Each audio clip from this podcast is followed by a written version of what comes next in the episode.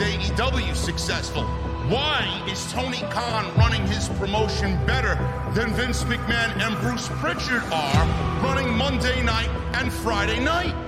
Long term booking.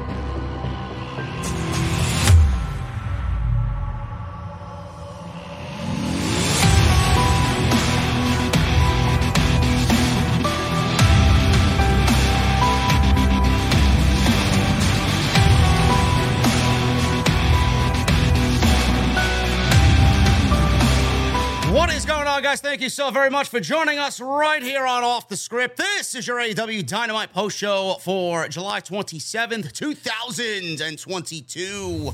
I am your host, JD from New York. As always, coming to you from the OTS venue. Thank you guys so very much for joining me on your Wednesday evenings, wherever you may be.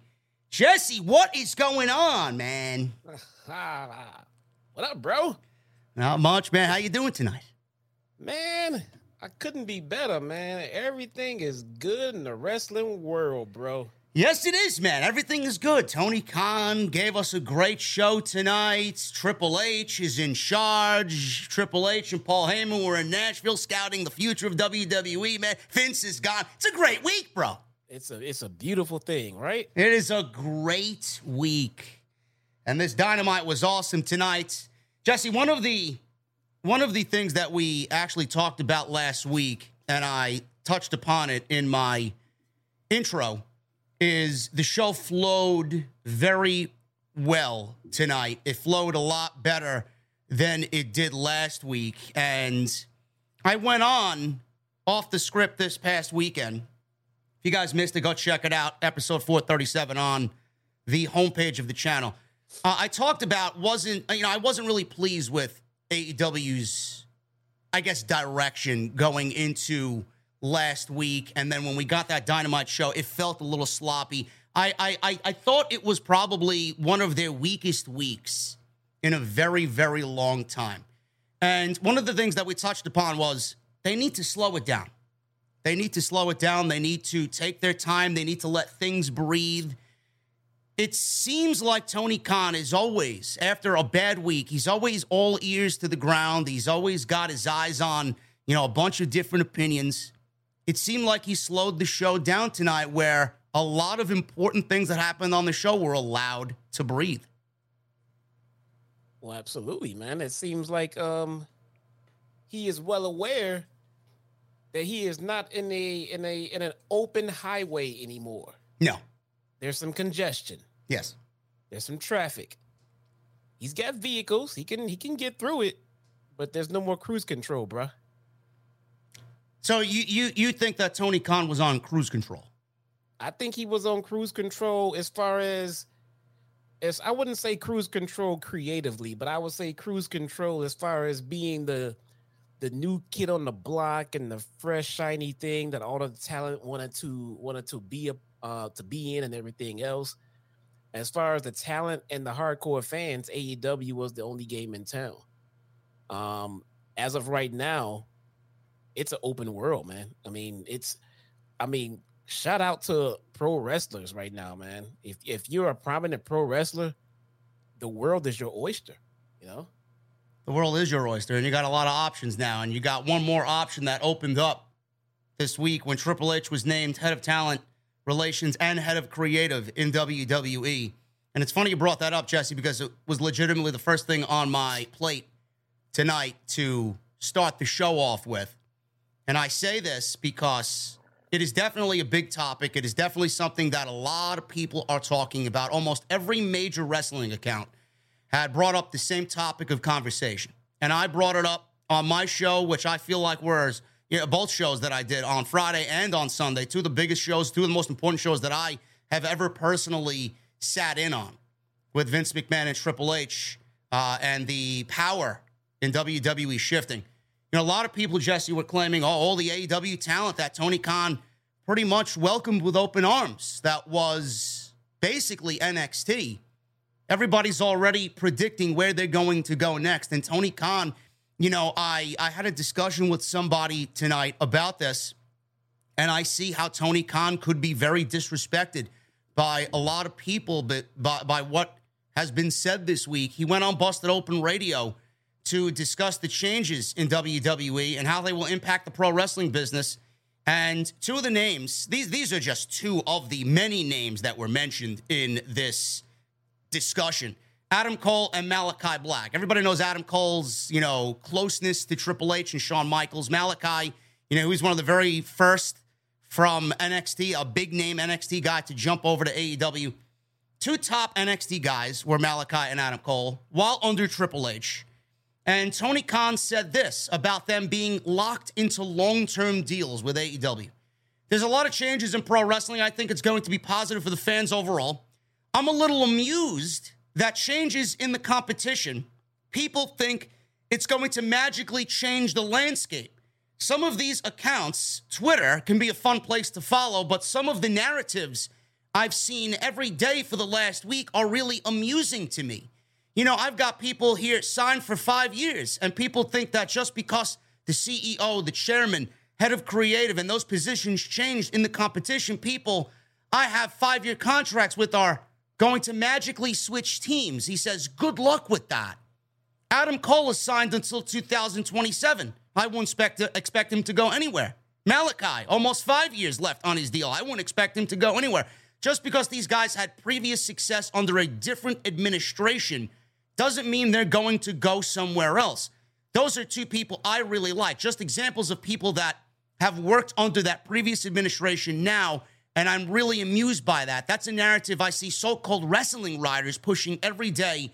It's pretty amusing. End quote.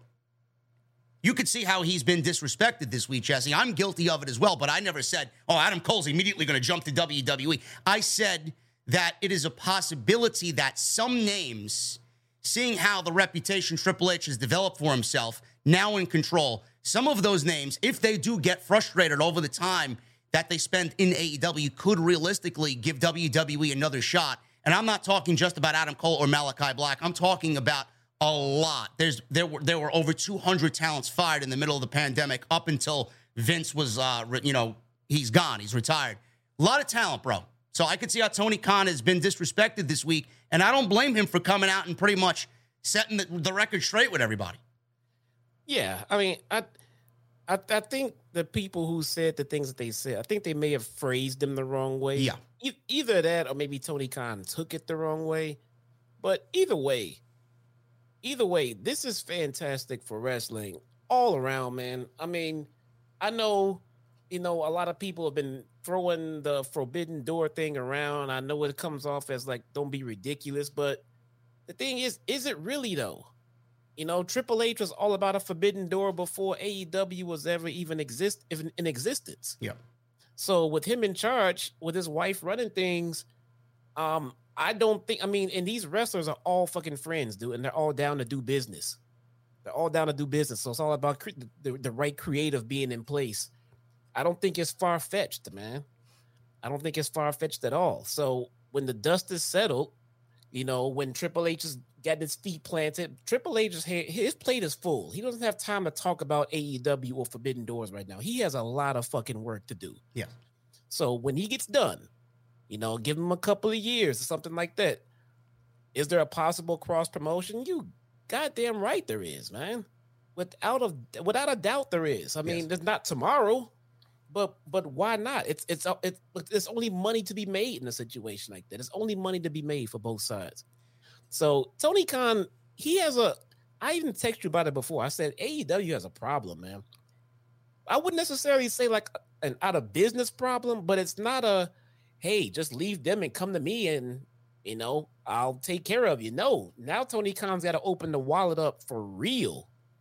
For real. Now Triple H got the machine behind him, dude. Now he's got the wallet behind him and he's got the creative behind him. And wrestlers love this guy. They love management now. They they they they left WWE because of management and management alone and management and AEW took them in, they are also, you know, well liked. Or they got else. fired and they had no choice in the matter. Or they get fired and had no choice. You know, either that, you know, one or the other. But the options are there.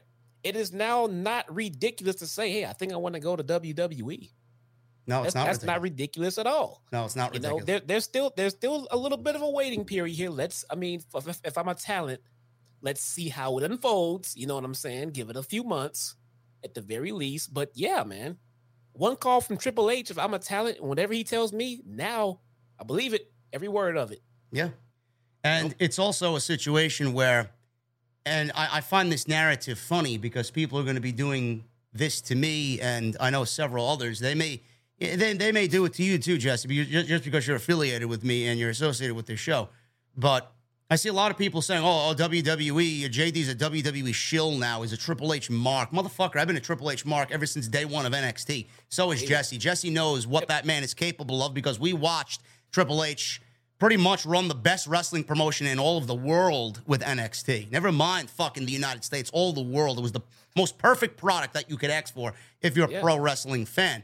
So what I find funny is that people are now going to call me a WWE shill. Meanwhile, we were never WWE shills, AEW shills. We only wanted the product to be the way we know it can be. Yes. We love WWE. We love wrestling. We want to see it Yes. succeed. We want to see AEW succeed.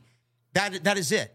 So we're, we're not shills for anything. We're shills for good wrestling. So that narrative, No. you you could burn in a fucking fire. Okay. Secondly, I love the fire of Tony Khan. I love the intensity of Tony Khan because if there's one fucking guy, Jesse, that we've come to know and appreciate, when he gets riled up like this, sometimes it's probably best for his business because he usually puts on fucking can't miss shows and he does his best work when he's riled up like this. So if this discussion and these topics that he's so adamant about, and Triple H taking over, I don't think Tony Khan is gonna, like you said, just roll over and just put whatever out on television. This is gonna this is gonna level AEW up, and it's going to create a competition that I don't think we've ever seen before. And I think this is gonna be good for both sides. If you're a fan of WWE and if you're a fan of AEW, the competition is going to be wild, and that's what I'm here for. That's all I want. It is we win. We win. I win. You win. Everyone in this chat, we win with the change that just happened in WWE, guys. It's about to get really, really fucking good over the next few years in pro wrestling. I'm talking attitude era good. I'm talking it's gonna be good. I don't know about those seven, 8.0 ratings anymore. That ain't gonna happen. No.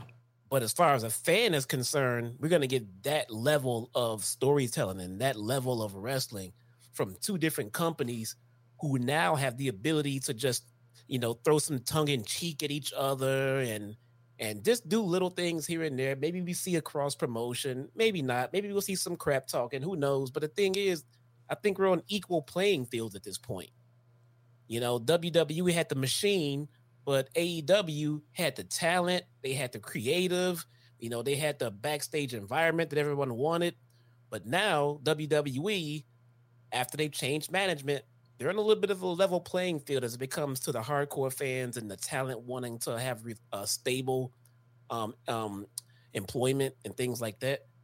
I am loving this. I'm, I- I'm more loving it for the talent because, like I've said many, many a times, I'm not just a wrestling fan, dude. I mean, like you, like me, we welcome these people into our homes. I want what's best for them, man. Yeah. I don't want them to be on TV doing suplexes on on on Wednesday, and then have to go home and figure out how to feed their families that night. That's that's bullshit, man. Yeah. So I'm glad this is gonna put money in everyone's pockets as long as they are out there hustling and breaking their ass to be a pro wrestler. Change, folks. Change is coming, and change is a beautiful thing. And uh, I think this weekend is going to be a very interesting one to watch. Just keep an eye out on what happens at SummerSlam because Triple H is in charge, and we know what that man is capable of. And Tony Khan, you know, it's going to light a fire under his ass. I know it will. I don't expect anything less from him. I, I've been in his presence uh, uh, quite a few times. I know. I know how riled up he gets. I know how passionate about this he is. He's not going to let this shit just, you know, consume him, and he's not going to listen to these fucking geeks online. You know, throw throw dirt on AEW's name and throw dirt on his name. Oh, look at all the talent that AEW's got. They're going to immediately jump ship. Motherfucker, Tony Khan is not going to let that happen. He's going to keep everybody where they are and keep everybody as happy as possible, unless unless you're Jonathan Gresham, which I, I want to get your opinion on a little bit later, Jesse, because that was a whole fucking can of worms that got opened up this past weekend with the Ring of Honor show. The Well- oh, I'm sorry, again. No, no, no, go ahead, go ahead. I, I, I'll I'll come around to that time. Yeah, Go okay. ahead. Um, the other big thing that happened tonight, outside of the uh, the whole power shift in WWE and Tony Khan getting a little fired up about it, finally, we got trio championships announced in AEW. We were wondering where they were. Tony Khan mentioned that uh, they were made and they were probably sitting in his closet somewhere in his fucking 12 uh, bedroom mansion. Uh, we, we got Trio Championships, Jesse, and it is great. They look gorgeous, just like every other title in AEW. And I find it funny, bro. How we got this announcement. They will be crowned it all out. There will be a tournament. I can't fucking wait for it. And I find it funny, man. Tonight, they announced the Trios Championships, and then in the same night, and it may have something to do with it. It may factor into it. It may not. But AEW announced its Toronto, Canada debut on Wednesday, October 12th and 13th. That is a Wednesday and a Thursday. Now, I'll get to that in a second. But the Trios Championships, Jesse, there was a rumor going around that Meltzer was talking about Kenny Omega imminently coming back. There's a major plan for him. This is going to be the introduction, hopefully, to Kenny Omega coming back. Do you believe that all of this has to do with Kenny Omega coming back to AEW television? how great is the Trio Championships going to be on AEW television finally, man, with all the plethora of tag teams that they have in this company?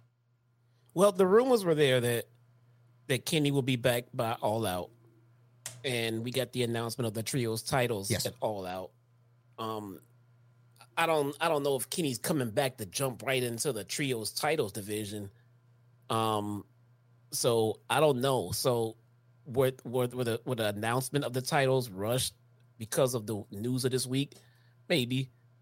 But here's the thing: if we get this kind of news this kind of news from last week, you know, the single biggest person in the history of all of pro wrestling is stepped down from power. And the guy that the fans hope would take over creative the most is in power. If you did absolutely nothing at all to try to boost some some kind of interest and and and the and the level of your show, if you did nothing at all, then I'm ashamed of you as a promoter. Yeah you do something. I'm not saying you rewrite the whole goddamn show and and toss everything and start over. No, no, no, no, no. But at the very least, you should be out there, you know, in the back with that pep talk. Let's get him out there. Let's get it going. You know, this is still the spot to be in. And there should be a sense of urgency and a sense of, hey, all right, now it's a game. You know, let's go.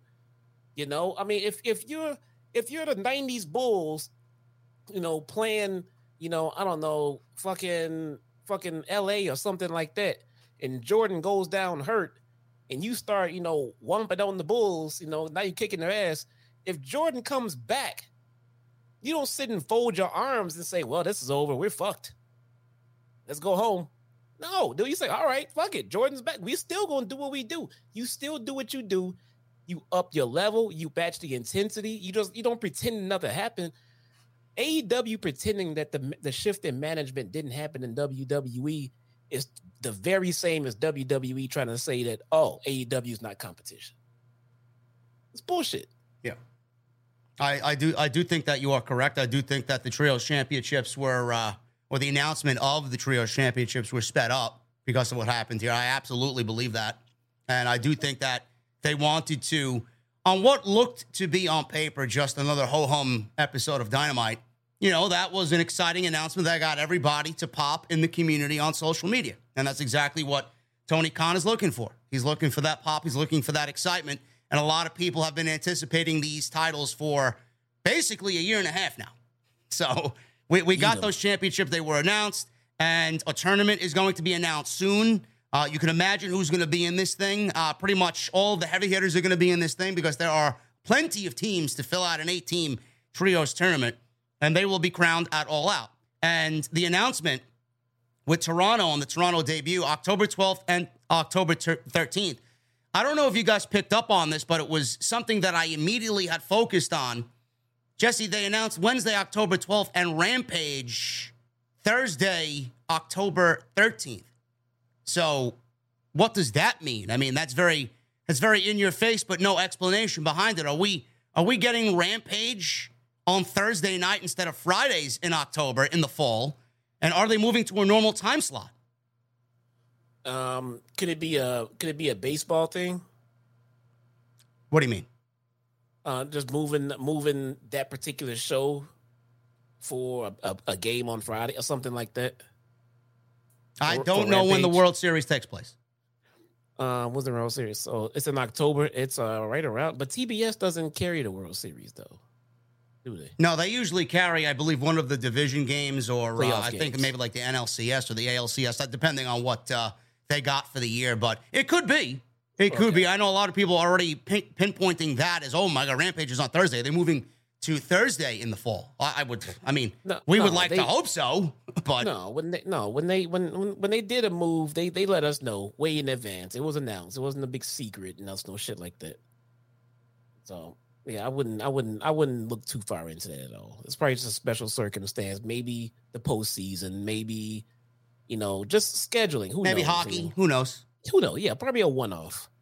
So they announced Toronto. You guys are going to get a banger show, no doubt about it. Tony Khan is going to be all guns blazing going into Toronto for the first time. So you guys are going to get something really, really nice. And they were uh, hyping up the Quake by the Lake as well, which is taking place in August.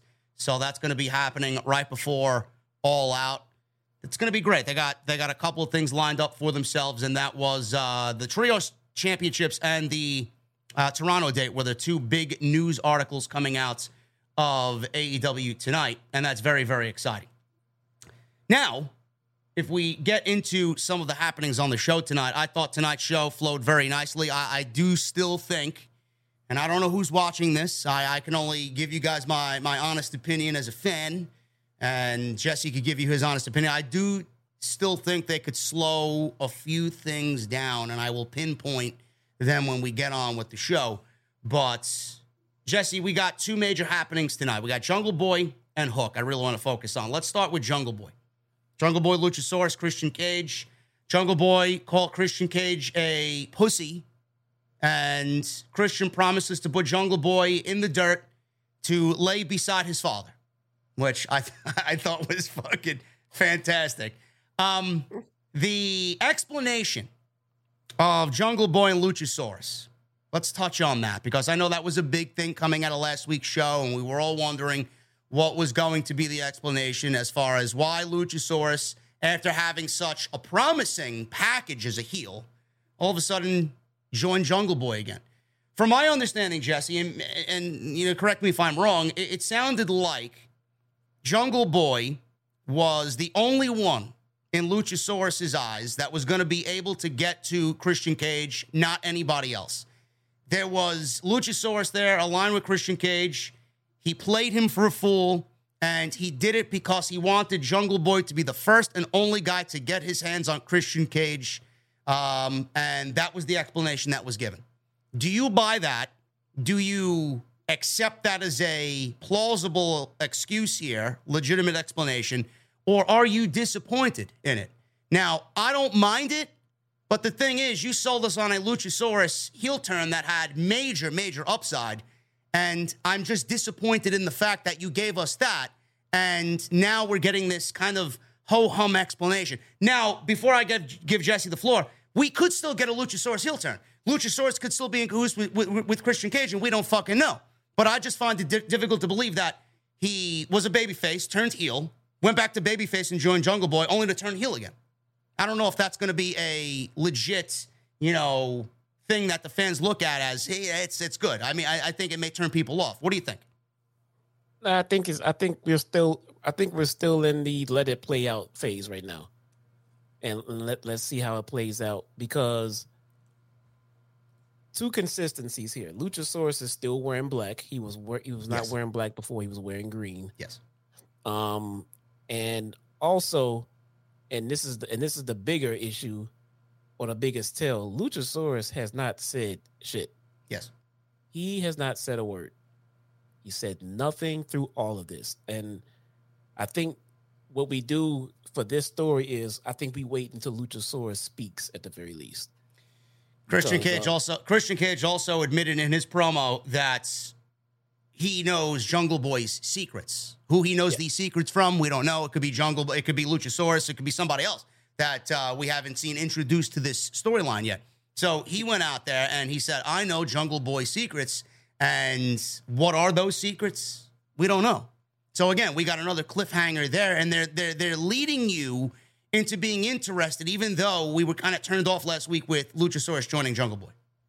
Yeah, yeah. So here's what here's what I think they need to do with this going forward. I mean, it looks like they're already going going in the direction of Luchasaurus is actually heel, and he's gonna double down on this turn, you know, in the next week or two. It looks like that's where they're going, and and if that's the case, good. That's good. Um, there's no I in team, but there is one in Indeed, and that's the hiring platform that you need to build yours. When you're hiring, you need Indeed. Instead of spending hours on multiple job sites searching for candidates with the right skills, Indeed's a powerful hiring platform that can help you do it all. One of the things I love about Indeed is that it makes hiring all in one place so easy because Indeed does the hard work for you. They show you the candidates whose resumes on Indeed fit your description immediately after you post so you can hire faster. Join more than 3 million businesses worldwide that use Indeed to hire great talent fast. Start hiring now with a $75 sponsored job credit to upgrade your job post at Indeed.com slash BlueWire Sports. Offer good for a limited time. Claim your $75 credit now at Indeed.com slash BlueWire Sports. That's Indeed.com slash BlueWire Sports and support the show by saying that you heard it on this podcast. Indeed.com slash BlueWire Sports. Terms and conditions apply. Need to hire? You need Indeed. You know what I think would be fucking fantastic in this Luchasaurus heel turn? Since we got a promo from Anna Jay with the JAS. Good God. No more of that, please. No. Now we'll touch upon that too. That was uh, that was pretty rough. No more of that. Yes. But since they went on ahead and decided to pull the trigger on an Anna Jay heel turn, they need to incorporate her into Christian and Luchasaurus somehow. They need to have, I don't know if they want to have Christian making out with Anna Jay or with Luchasaurus or just bring them on in to have her kick Jungle Boy's ass. But maybe that's a part of the secret that he knows about Jungle Boys. Maybe it's Anna Jay. But the Anna Jay factor um in the JAS makes almost no sense to me. But if we put it in the Luchasaurus, Jungle Boy, Christian Cage story, it seems that we can get significantly more heat that way. Well, Jungle Boy did mention that uh, Christian Cage, I don't know if this is legit or not, or maybe they were just playing it up for the sake of the storyline, went through a divorce. Yeah, I don't know if that's true or not. I, uh, I don't, I don't know. I mean, he he did say that. I mean, Jungle Boy was on fucking fire. It was probably the best promo he's ever cut. I mean, he was. He said, uh, "You guys want fucking TV 14 back on Monday night? I'm gonna give you fucking TV 14 tonight on on TBS." But yeah. um, I don't know if that's legit or not. Maybe that factors into what you just said, and maybe Anna Jay does get involved here. Yeah, yeah, yeah. That would that would be great. And again, yeah, I don't know. I don't know if if if Christian. I don't know if Jay is actually going through a divorce or not. I have no clue. But it shouldn't matter. If it's in the story, then that's in the story, then that's what it is. You know what I'm saying? So, but yeah, I, I don't know where they're going with this Anna Jay with JAS, but it already seems like it's it's not working. No. So I'm hoping they use her instead over here. Since I mean, it, it would not be the the idea I would have rolled with from the beginning, but since they already turned her heel at this point, I think it would serve better in in that storyline rather than the ones that she's in. Yeah, I like it. I, I think that works. And uh, yes, please take Anna Jay away from Tay Conti because Jesse and his texts every fucking week. J, uh, JD, they're coming. They're coming, bro. They're coming. Yeah, Tag team titles for the women's division are coming. Bro, bro please shut the fuck up, man. I'm Seriously, sorry, you, you got to stop texting me this fucking garbage. I'm sorry, man. TK, please, if you listen, bro, please. No, no women's tag team titles. None. No, no please, women's please. tag titles. No, please, please, please. no, no. For the love none. of God, for the love of God, please no. they will not work here. They will not. There's too many titles as it is. We don't need women's tag team titles. Okay. Yes. They need to be where Sasha and Naomi threw the other ones, or where Cora Jade and fucking Roxanne Perez threw the other ones. Get rid of them. The other big thing what, that happened. Oh. I'm, I'm sorry, Jess. Again. What if he brings in Mercedes and Naomi? with women's tag team titles. That's a pretty ballsy move. You know what I'm saying? Since they get they pretty much got rid of them in WWE, and then they come in, have a tournament or what the fuck ever. I mean, they come in and bring Mercedes and Naomi. Bro, just just just for the simple fact that it is absolutely a low blow and the biggest prick move you could possibly do if you're Tony Khan. I give my stamp of approval on that. That would be fucking great. I would I would laugh my ass off. Bring them in as women's tag team champions. Where bro. did these belts come from? I don't know. I from? got them off John Laurinaitis' desk. I just gave them a quick revamp. That would be fucking great. No explanations. Come in as champion, start defending. Why not? Why not? It's Sasha Banks. So who gives a fuck, man, right? Just give her a championship, whatever. That'd be great. People would hate it. They got to come in as heels and do it, dude. Listen, if I'm Tony Khan, I'm doing that, bro. I'd, I'd take that out of all the fucking talk. Seriously, no, no women's titles. But if you're gonna do that and introduce them, fine. I'm on board. I'm on board. At, at least we know that they'll be in good hands. Yeah, dude. That that's fucking. I, that's you talking about. They they brought they brought Malakai over and continued his continuity with his eye. Yeah, Bring in these women and have them already come through the door as tag team women's champions with zero explanation, dude. That would be fucking epic, man. love it. The other big thing that happened tonight was, and I thought this was fucking fantastic. I thought the way Tony Khan had booked this was absolutely brilliant. I had people saying, "Oh, I would have done it at all out," or "I wouldn't have done it here." This was absolutely perfect, and the organic reaction from the crowd is what made it incredible. Hook Jesse. Hook Oh, wins the FTW championship tonight on Dynamite. Ricky Starks, we'll get to him in a little bit. Ricky Starks wrestled Danhausen tonight, destroyed him, spear, one, two, three. Ricky Starks was not trolling like he was last week. He says, I still got a lot left in the tank tonight. I want another open challenge. And no, I'm not trolling you this time. I'm legitimately going to, you know, live up to my word here. Out comes Hook, and we hear Hook's theme music. Crowd goes fucking crazy. Taz is going crazy on commentary. And he gets in there, Jesse. We got a quick little banger of a match, and it was good for the two, two and a half minutes that it was. Crowd went crazy. Hook tapped out Ricky Starks and won the FTW championship tonight, and it remains in Team Taz. We talked about this legitimately. I don't know if it was last week or the week before that, saying that Hook should win the FTW title and pretty much be a have it be a stepping stone for him, just like Taz had brought it in and created it and, and built this stepping stone for himself in the industry. And now it's on his son, which is great. This was perfect, bro. Everything about it just cohesively went together. The fact that it had Ricky Starks and Hook in the ring over the title, the fact that he came out over uh, Danhausen and there was a connection between Hook and Danhausen, it all just flowed beautifully together. And we'll get to the heel turn of Will Hobbs in a second, but man, this was this was brilliant stuff. It really was. This was no notes, dude. No fucking notes. This this was perfect from A to Z Yeah. in everything they did in this fucking segment. Yeah. Nothing went wrong. Everything was flawless. Shout out to Ricky Starks for putting Hook over the way he did. Um, shout out to the Worcester crowd for that pop for Hook. Shout out to Taz for the training he did with his son, Tyler. And shout out to Ricky Starks. Ricky Starks is gonna be a fantastic fucking baby face, man. Did you see that? Yes. Um, anybody, and I'm, I know he hates it. I don't know if he watches the show, but uh, we're going to jump on that bandwagon. Anybody that compares Ricky Starks to The Rock from this day on, get the fuck out of the venue. We're, we're not, we're not, we're not, we're not doing man. that here. Ricky Starks is Ricky Starks. I seen a new Ricky Starks tonight. I seen a different Ricky Starks, a more hungry Ricky Starks, a Ricky Starks that knows where he needs to be, a Ricky Starks that knows he should have been where he thinks he should be. Uh, minus all the other happenings that happened before this, you know, injuries and wasn't the right time, or just be patient and whatever he talked about he knows where he belongs, and I think the fans are on board with that as well. And they never really left his side. I think a lot of people are uh, are pretty much uh, adamant about what he said tonight in his promo. But yes, he did put over Hook great, and I thought everything flowed brilliantly. Ricky Starks cut the promo of probably his career, or what was going to be the promo of his career. The little that he said was fucking incredible.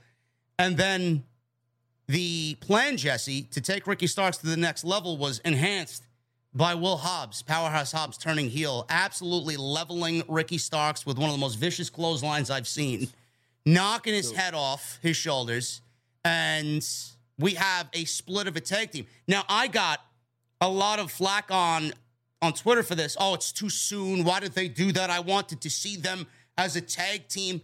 I don't know what you guys are complaining about. We have how many fucking tag teams in this Yes. company?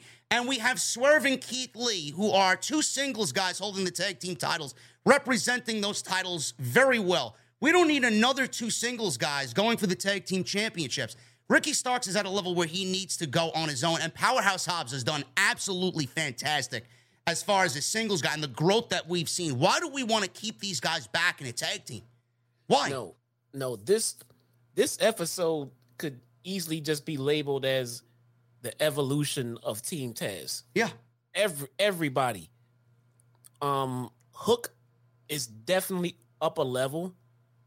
Fucking Starks is definitely up a level, and so is Hobbs. Everybody, everybody in Team Taz went up a level individually in their own right and this was perfect, dude. I, I I saw absolutely nothing wrong with anything that happened in this segment. All the perfect timing, the great buildup, the beating of Danhausen, Hook coming out to say, "I'll take care of this shit." Fucking Taz back there, mark it out. I mean, I'm pretty sure fucking Taz cried his ass off back there tonight in Gorilla, man, and and and good for him, man. Good for him. This was fucking great. you know, no, we don't, you don't, we don't normally see shocking moments in in, in pro wrestling. I mean, I'm not going to say this is one of the most shocking moments of all time, but it, it legitimately took us by surprise because uh, nobody was expecting that tonight. With Hobbs turning on Ricky Starks, I was like, I was like, what the fuck? I was like, holy shit! Like, what the fuck did we just see? So, I I mean, I, I appreciate those moments because those are very far and few between. You know, so we, we got that tonight, and you know, I think that as a community, as as a as a general community, we know how great Ricky Starks is. We know how good Powerhouse Hobbs has been. You know, I, I even said this could be the breakout year for Powerhouse Hobbs from this point on, going into into 2023. I, I said maybe maybe he could start developing himself into the Bobby Lashley of AEW, and that's that's high praise because Bobby Lashley's fucking great. I mean, imagine imagine Powerhouse Hobbs, bro, developing into something like that as a singles guy. That is that is something that I can't wait for because I know that's in there with him. Yeah, dude. The the options that they have right now to go with this particular trio of guys is amazing, dude. Because you could even you could even come full circle. You could even come back and have Taz um side with Hobbs and then have Hook side with Taz and Hobbs and they just kick Ricky Starks out basically. You know, or who I mean it there, you could do so many different things with this because maybe you don't maybe you don't want to leave Hobbs by himself just yet. Maybe you want to leave him with Taz. That's why I started thinking that at first, you know. But does Taz turn on on on Hook? Maybe not right about now. No, But but who knows? That you can do so fucking much with this, dude. That, that's that's the fun part about it. You can do so much. I mean, I'm looking forward to a Hobbs and um and Ricky Starks feud now at this point. You know what what is Hook gonna say about it? How is Taz gonna feel about it? This is gonna be fucking interesting, man. bro, I'm looking forward to a lot of things. Hobbs versus fucking Wardlow. Oh man, You know, It- it's I mean it's just the beginning. I, I I can't I can't wait for his continued growth.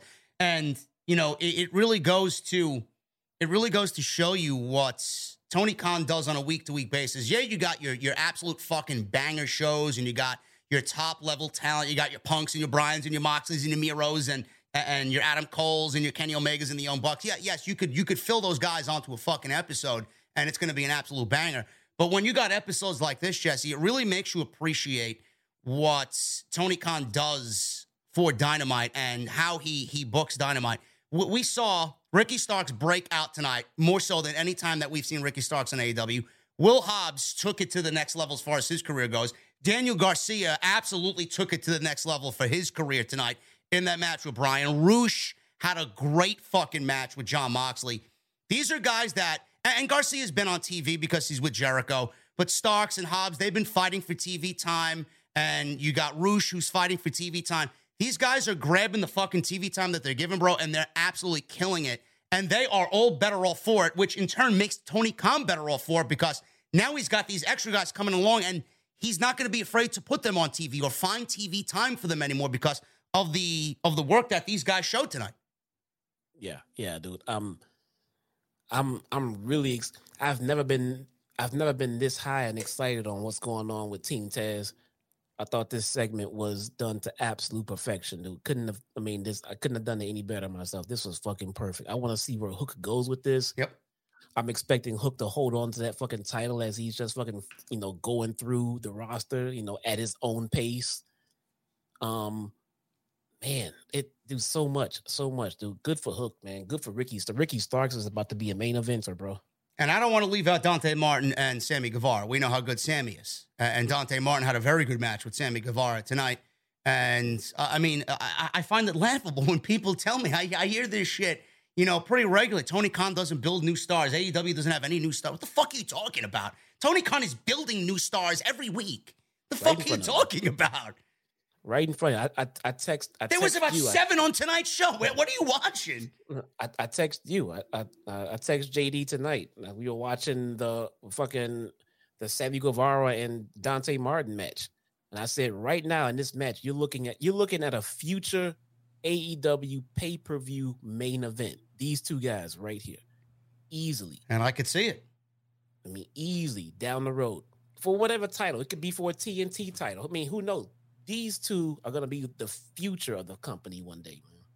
You know, and you know, just a quick side note on the FTW title. Yes, it's not a recognized title by by AEW, but I mean, nobody has any room to fucking complain about the FTW title and anything that's going on with that. When we got the twenty four seven title still rampant, running rampant on, on fucking Monday night. This was the first Monday that we didn't get it because Triple H was back in charge, and I know he's going to burn that fucking thing into goddamn ash. But uh, I mean, you can't complain about it. You know, the 24 7 title is a fucking clown title. You go to Clown University, and that's where they give you a graduation. This, at least, this fucking competitive matches, and it's building the talent that holds it. So, yeah, I mean, this is, this it may not be recognized, but it's fucking doing its job. This was this was Taz's title. He brought it in, you know, for his crew to hold, and as of right now, his son is holding it. So I mean, it, it's still just a title that Taz brought in. It's not officially recognized. Doesn't have to be. His son is holding on to the Team Taz title. Though. How, I mean, let it be. Know, yeah. it's fine. Yeah, I think that's. I mean, who who, who better? Yeah, who better than, than, than Hook to hold that championship? Yeah. So, came out came out with his dad's colors on and everything, man. Yeah, I mean, he came out wearing the orange, the orange uh, boxing trunks. It's fucking great, man. It's fucking great. So, guys, we're going to get into the rest of Dynamite. Those are the major happenings on the show tonight. We're still going to talk about Bryan and Daniel Garcia, which I thought was a fucking tremendous main event. Nothing on the line, just two great professional wrestlers going at it. That was in the main event tonight. We got Moxley and Rush for the interim AEW title. We got Chris Jericho challenging Jon Moxley at uh, Quake by the Lake for the interim AEW championship, which makes me, which makes me wonder what the world championship is going to be at All Out. Could we see Punk come back? I know Punk was uh, supposedly limping at the Chicago Comic Con this past weekend, or actually San Diego Comic Con. Never mind the Chicago Comic. That's not yet. That's a little bit down the line. San Diego Comic Con. Uh, you know, we'll we'll talk about that as well. I don't know if he's going to show up at all out, but we will definitely see. And then Thunder Rosa and that championship match against uh, Yamashita tonight. So we'll talk about all that. Uh, still a lot left to come, and Swerve was in action as well against Tony Nese and Mark Sterling. But Jesse, we're going to start off with the Jon Moxley Rush match. This was an interim AEW World Championship match. And Rush actually wrestled his brother, Dragon Lee, at Ring of Honor Death Before Dishonor. Jesse, did you did you watch Ring of Honor at all yet? Or did. did. you miss out on the show? I did. No, I, I did watch it. Man, what a fucking fantastic wrestling show, man. Unbelievable. Fucking great, man. That was fun. Did you see Rush and Dragon Lee? Yes, yes. It's um so for me, you know, and I'm gonna, I'm just gonna speak for me. It it it was kind of it was I wouldn't say it was hard, but it took a little bit to get into because if you if you're not familiar with the guys in the ring, you know, it's kind of hard to just sit down and just watch a match from cold, you know. But they they worked me in the match because you know come the middle of the in the match, uh, I was I was into it. I was into the story being told, you know, with the brothers and everything else. Um, fantastic fucking wrestling match. I wish I knew more about the guys, but shame on me for not watching them. I guess. Yeah, I mean, uh, Ring of Honor was a tremendous show on uh, on Saturday night. I did the the post show on Saturday, and if you guys want to go check that out, it's on the homepage. We apparently have twenty five thousand buys so far. That's not even counting uh, traditional cable television. So this will probably be in the top three for Ring of Honor shows of all time. So for anybody that says Ring of Honor is not uh, thriving the way it used to, I mean Uh, Tony Khan's a very analytic guy. The numbers are uh, shutting a lot of people up, so that's a good thing to see. Yeah. Jon Moxley and Rush, this was hard hitting. I-, I felt like there was a sense of urgency in this match, Jesse, coming out of the kind of fumbled barbed wire match that closed last week's show. Uh, I thought this was a fantastic open. It was hard hitting. We got Jon Moxley bleeding within the first 90 seconds, typical of uh, a Jon Moxley match in AEW, typical of an AEW match in general. There's a lot of blood on these shows. Um, but Rush stood out tonight as somebody that's not to be fucked with, man. He is, and I hope we see him, Andrade. Maybe we get Dragon Lee in that stable for the trios. Uh, I think Rush is going to be a major player, bro. He really and I knew how good he was coming into AEW. I wasn't really familiar with him uh, at the beginning of his Ring of Honor world title run, but I knew of him and knew how good he was, and I knew his affiliation with Andrade, and I knew it was uh, a lot similar to what Andrade brought to the table. He he's fucking incredible. He is so good, bro. I got a complaint about Rush, man. He doesn't sell. No, I didn't think that. He doesn't sell. I didn't notice that. I don't know. I don't know. Maybe he maybe he's uh maybe he Maybe he's just all over the place, man. He's just very go go go go. I don't know. He's how how how does he get his body so fucking tan? Does he put like fucking baby powder on his face to counter it? Why is he so fucking pale versus the, dude? Less tan or do your face? What the fuck? You, what are you doing? That's what you're complaining about. Yeah. Well, what am I gonna complain about? His fucking wrestling? Are you fucking crazy? Have we gotten Rush versus Phoenix yet? Uh, I don't think so.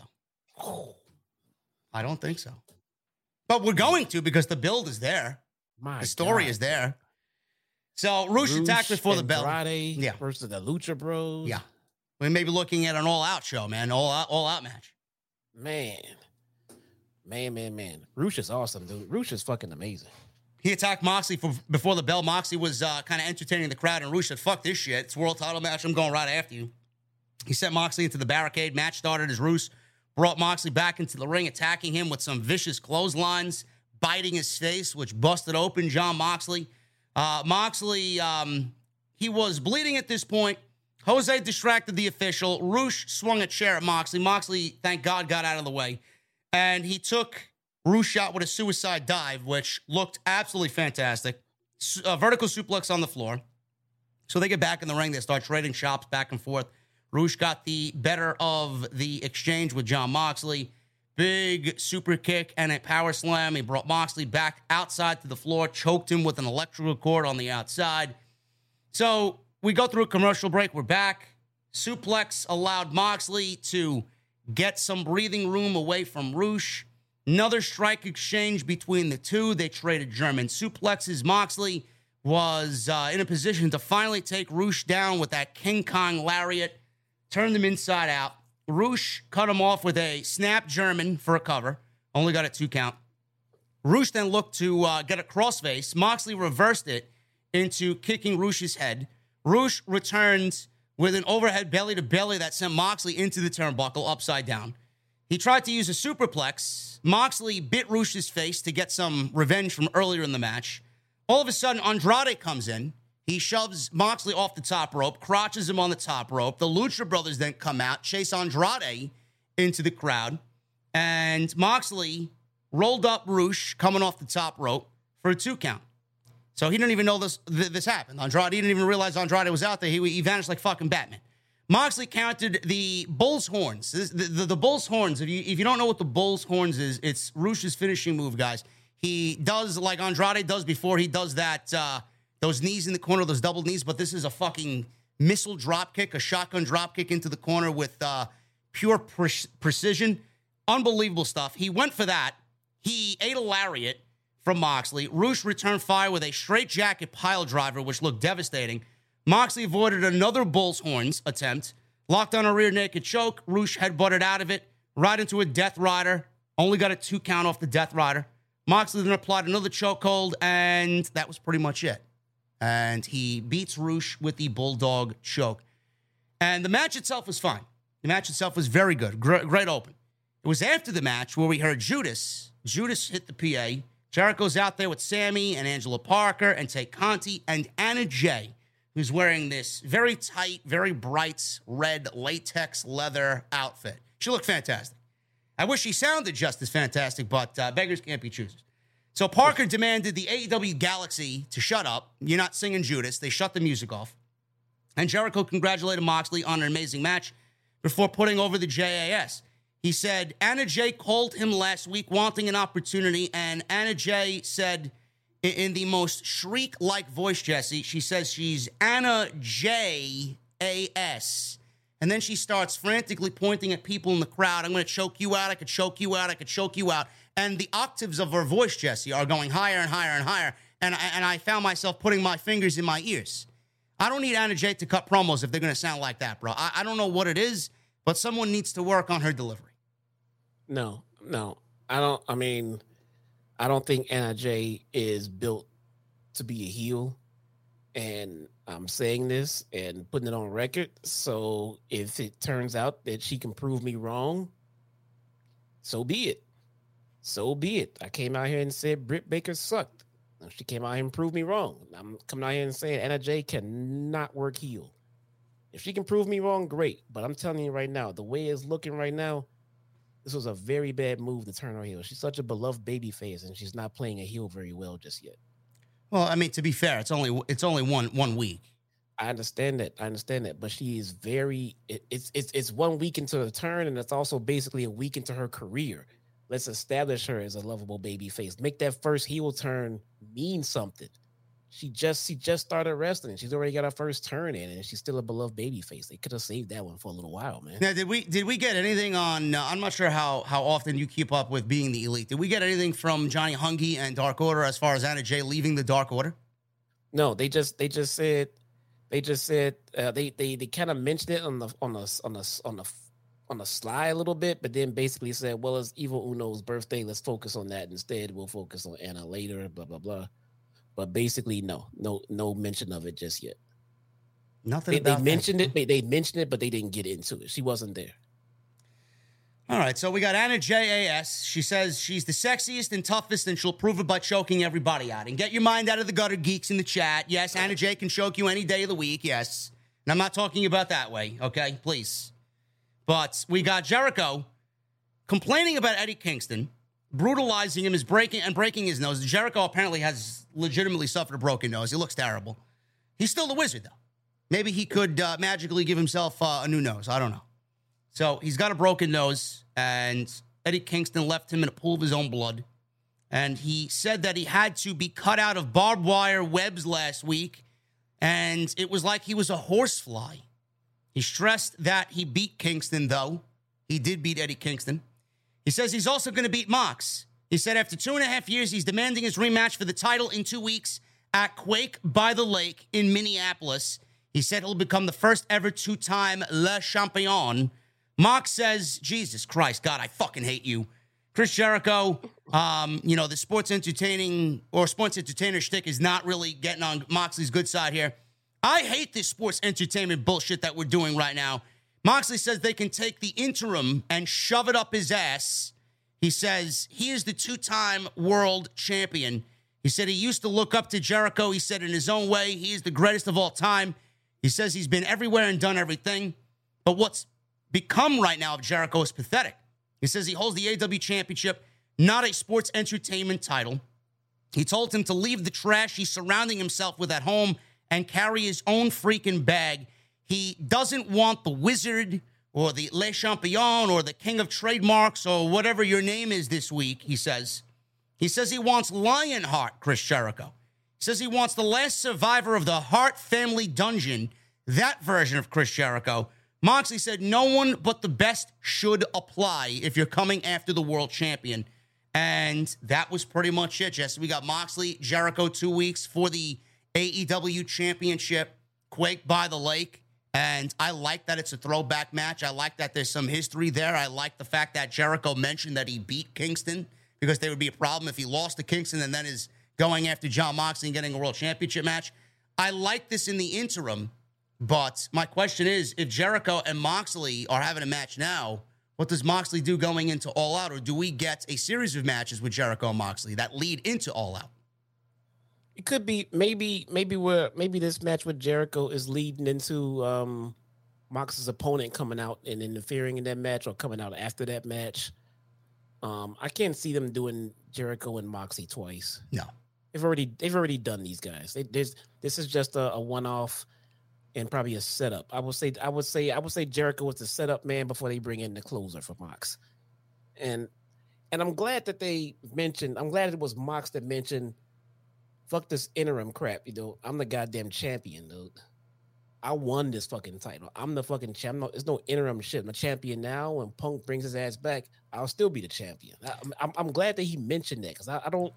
If I'm a wrestler and I'm a champion, I'm not the interim shit. I won this damn title, man. So it's don't. Even, it's, it's not. It's not even that, bro. We, have had promos from quite a few people. Uh, Wardlow was the one that stuck out to me most. Like, you know, he didn't want to be in that battle royal because he says, "Oh, I don't want to win the interim champion. I just want to. I just want to pin the champion when the time comes." Like, bro, Yeah, I mean, I'll be I mean, yeah. don't minimize the championship. So the fact that Moxley did say that, yes, is great. I absolutely agree with you, and I'm glad that was said on TV because the title's been kind of disrespected by using those certain words on television, and it sets up a great play for CM Punk to come back and hear that. Well, you're not the real world champion. Listen, I'm the fucking world champion. I never gave this shit up. You're out here claiming that you're the real world champion, and then we're gonna have a champion for champion match, and I think that's gonna be tremendous when it actually happens.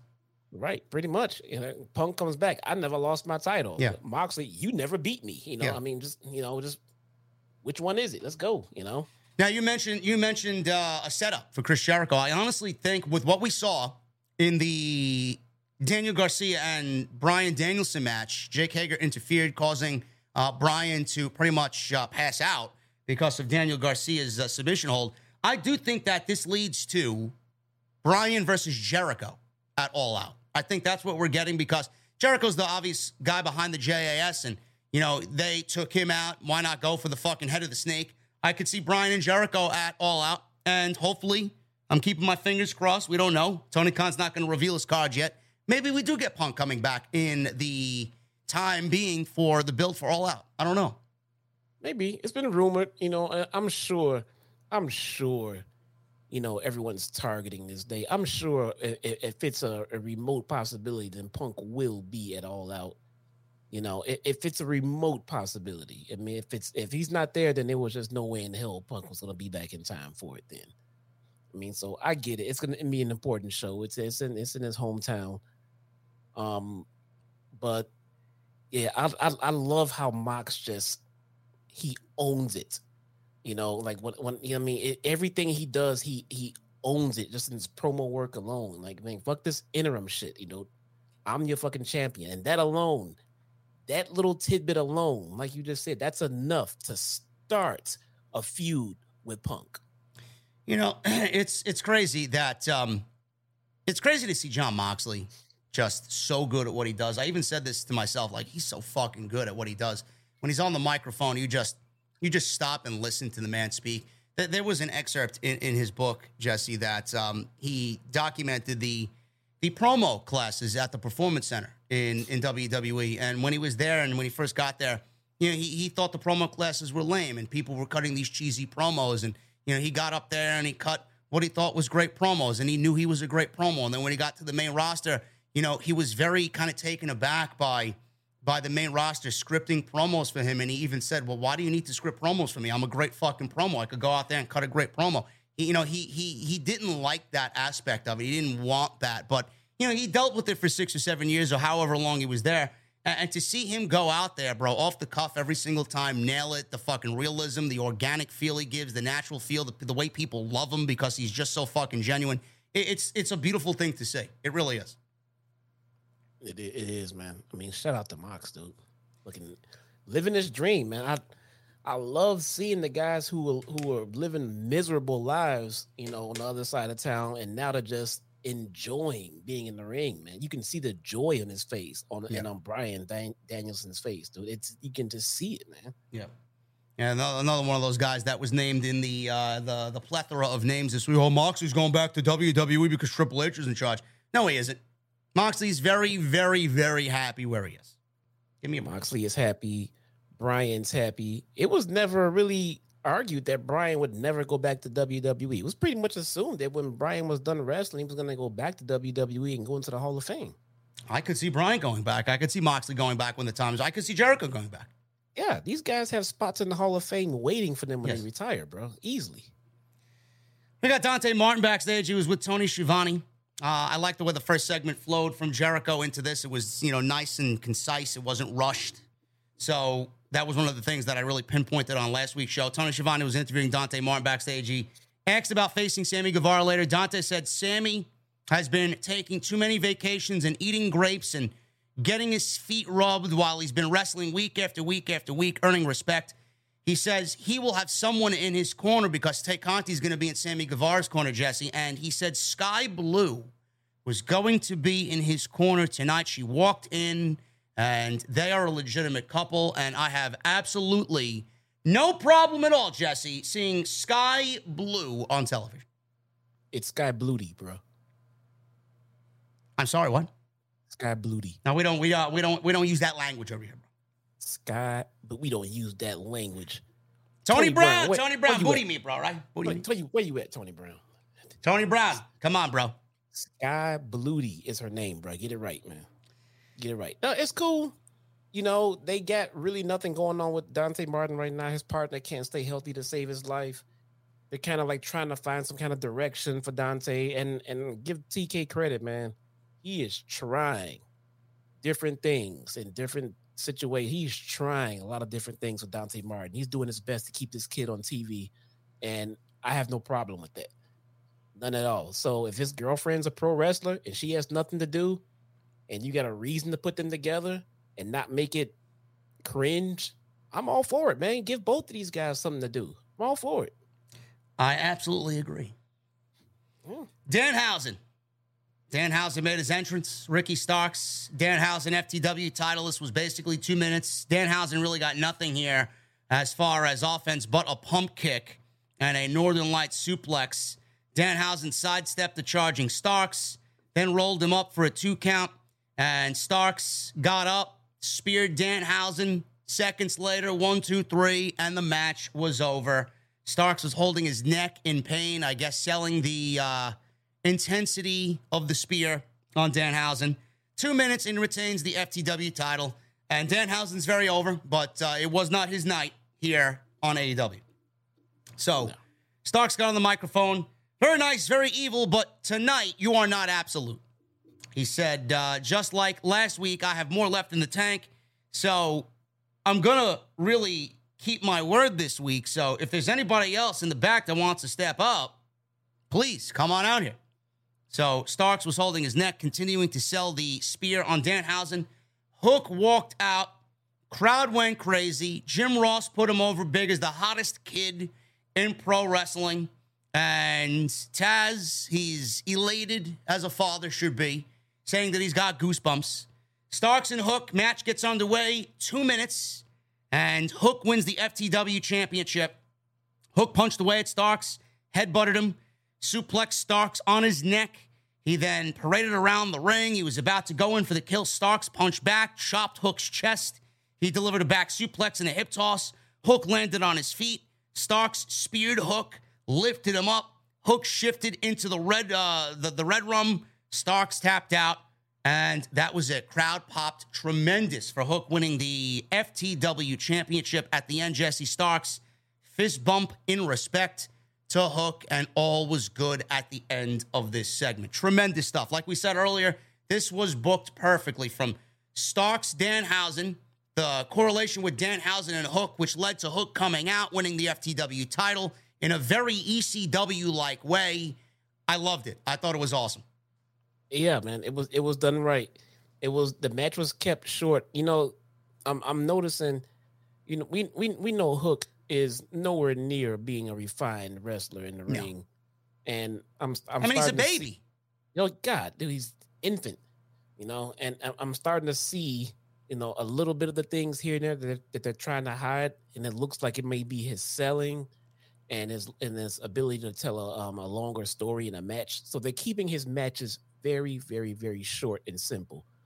Um, and if that's what we need to do until we can get his range to extend a little bit, fantastic. But even in that short amount of time, man, Ricky Starks uh, made Hook look like a rock star. He gave Hook a big name to defeat, you know, and it was. I mean, I, I'm just, I'm, I'm, I'm, I'm just not shocked, but I'm, I like how Starks um made the kid look like a fucking killer out there, you know, and and and and, still at the same time not making himself look like a chump, you know. I, I thought it was really done really well.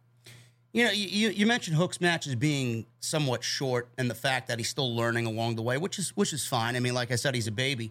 But if you guys take into consideration who his father is, and you know, if you put Taz in the ring, you know, in his in his heyday in 2022, you'd probably book Taz the same way you're booking Hook in 2022. So I have no problem with that, and we all love Taz. I thought Taz was fucking great. I, I mean, I grew up on Taz watching ECW. So Oh, I mean, God, seeing yeah. him in the way he fucking manhandled people with with him not being the biggest guy in the business, it, it, was a it was a fun fucking thing to watch. And, and, and like I said, if if Hook is being booked the same way as his father, I have no problem with that. Yeah, yeah, this is gonna be a that's gonna be a fantastic run for for Hook as he starts to develop. Um,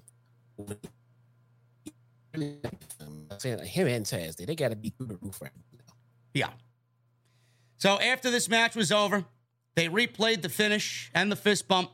Schiavone, he gets into the ring, interviews Ricky Starks, and Will Hobbs is in the ring. Schiavone said he wrestled twice and it backfired. Starks said he's lo- he lost, but he's no stranger to losing and he's okay with that. He said when he won the title, people said it was a noose, but he turned it into a tie. He said he made the most of it and he took the leather and metal and made it into gold. He said he brought the title back to prominence and nobody in the back can say that. He said he exceeded all expectations and never gave less than 100%. He deserves to talk to the people for more than 40 seconds and goddamn he will. He said people tell him to be patient and his time will come. I don't want to hear that anymore. My time was last month. My time was last month, last goddamn year. He said he doesn't want people to say he's had a string of bad luck or it was bad timing. All of a sudden, Hobbs clotheslines Starks out of nowhere from behind. Taz on commentary asks, What the hell did you just do, Hobbs? He then gave Starks uh, the, the spine buster, and Taz asked, What the hell is going on here? And then they immediately cut from the segment.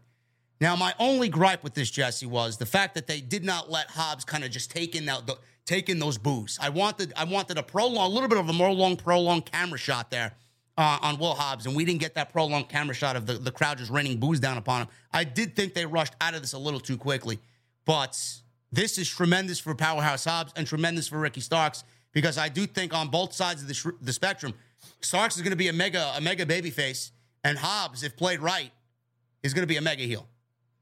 Yeah, yeah, no, I 100% agree, man. And and and I think you may be a little bit right about that. I mean, just maybe more of a beat down. Yeah. know, more of a beat down, take in the booze, just like like you said, just let it linger a little bit longer. And uh, I could see that for sure. Yeah. Yeah, that's the only gripe I have with it. I, I thought it could have been a little bit, uh, like you said, a little bit more longer of a beatdown, really get that heel heat on him, or just keep the camera on him for an additional 10 to 15 seconds and let let let, let th- those boos kind of just seep into the segment. They just rush right to the next segment, which was the fucking acclaimed. I mean, we love the acclaim, Yeah, but we- I mean, if Will Hobbs just turned heel out of nowhere and nobody was expecting it, I mean, I want to keep that shot. That's just me. I don't know. No, I, I, I, I could see that. You know, make it a little bit more vicious. Yeah. You know, let it let it linger a little bit longer. But I mean, I, I, I at, at, up until this moment, when you put it that way, I agree. They should have made the they, they should have made the beat at the least made the beat down a lot more vicious. Yeah. Yeah. A- a- And does does Taz get involved here, Jesse? I mean, Taz kind of uh, he didn't know what side to play here. Obviously, he's got affiliation with Team Taz, um, Starks, and Hook, and Hobbs, obviously. But does he get involved in this? Do we see him get in the middle of this? Does he side with one over the other? I mean, or, or is this something that he's just going to take Ricky Stark's side on because he was blindsided as well? And and that's the part I was talking about earlier, where they can they they, they have so many different directions they can go with this from from the from the point where they left us at this point. Yeah. You know, um, because Taz hasn't really been active as far as being like you know a, a manager, quote unquote, for Team Taz or things like that. So is the plan for him to just stick more to commentary or, or get back in the managerial role? If that's the case, is he gonna manage? That's why I say is he gonna manage Hobbs now and turn on Starks and maybe just leave Hook out of it completely because Hook hasn't been a part of Team Taz at all in the last few months. Yeah. So it's a, it's a good question. I don't know what exactly what Taz what Taz does at this new direction because Ricky Starks does not need Taz anymore. No. And it seems Not like it seems like Taz doesn't really have any affiliation with the name of the fucking group anymore either. It's Team Taz, yeah, but he's not out much. there. Yeah, pretty much. So so if I so so if if if I'm gonna put Taz to work as a manager with anyone left out there, it would be Hobbs. Um, I think I, I think Hook would be fine by himself for right now for what he's doing, which is not too much, but just you know, just being out there, hold a title, get some good matches in, he'll be fine. Starks is gonna be a top baby face. I could see Taz being a heel manager with Hobbs, but again, let's see where they go. There's so many different directions they could go with this one, man. Yeah, I would I wouldn't mind that at all. Uh, a heel Taz with a heel Hobbs.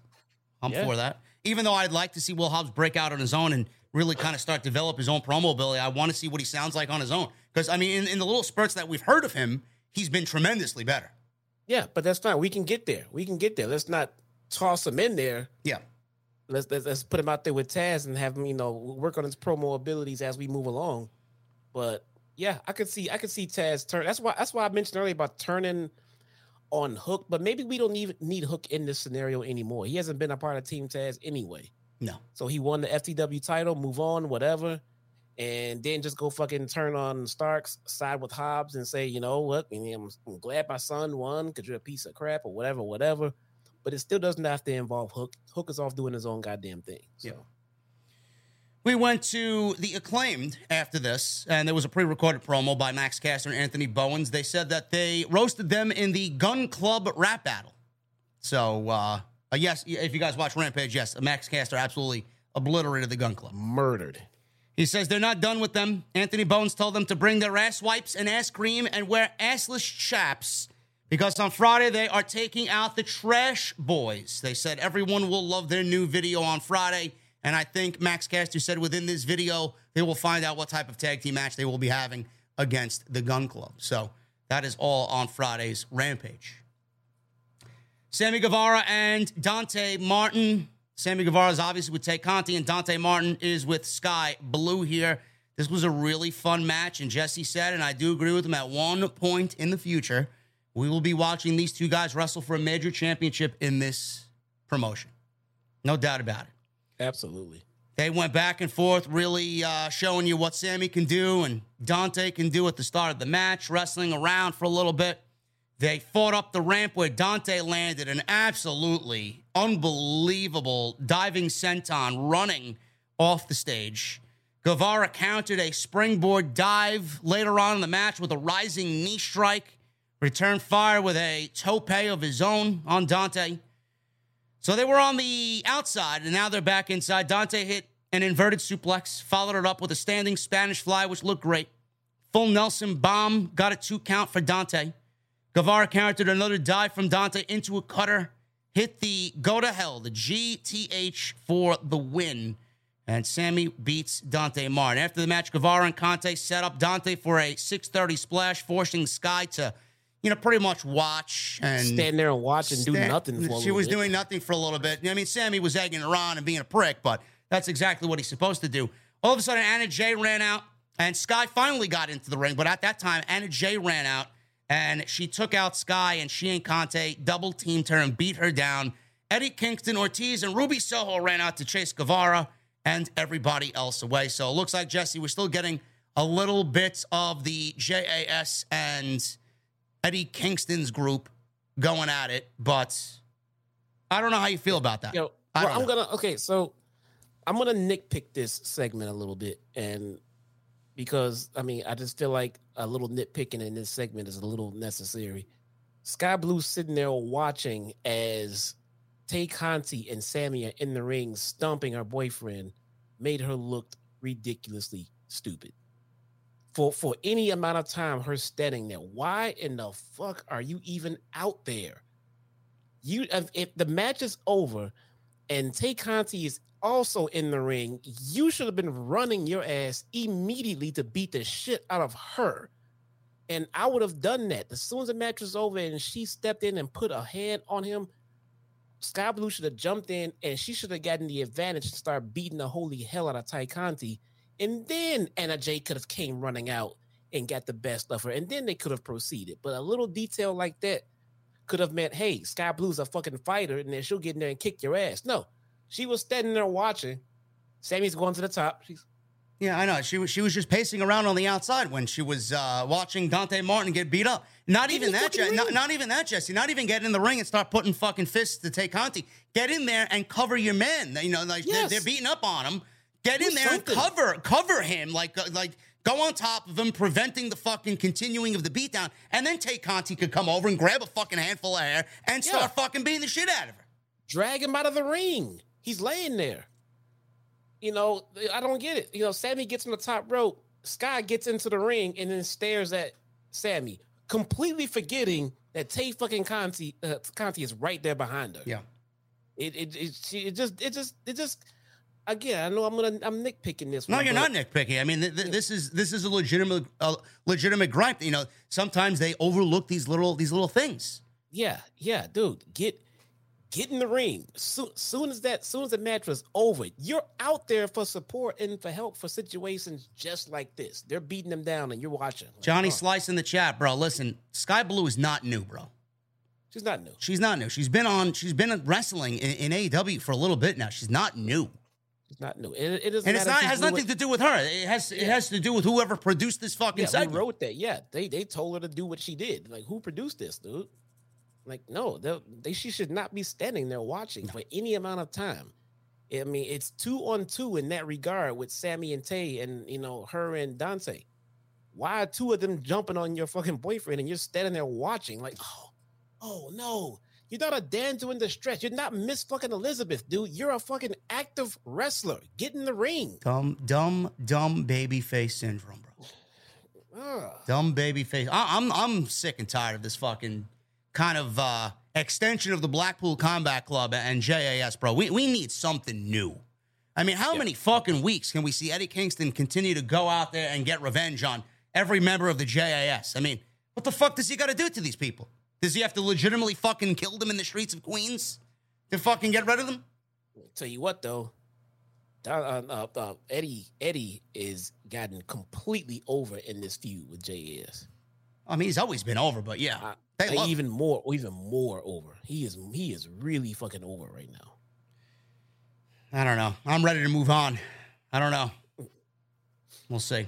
Yeah, Daniel Garcia. He was backstage. He was asked about his match with Bryan Danielson. There's just something about Daniel Garcia's promos that I really enjoy. I don't know. I, it sounds it sounds like to me that this is this is legitimately him.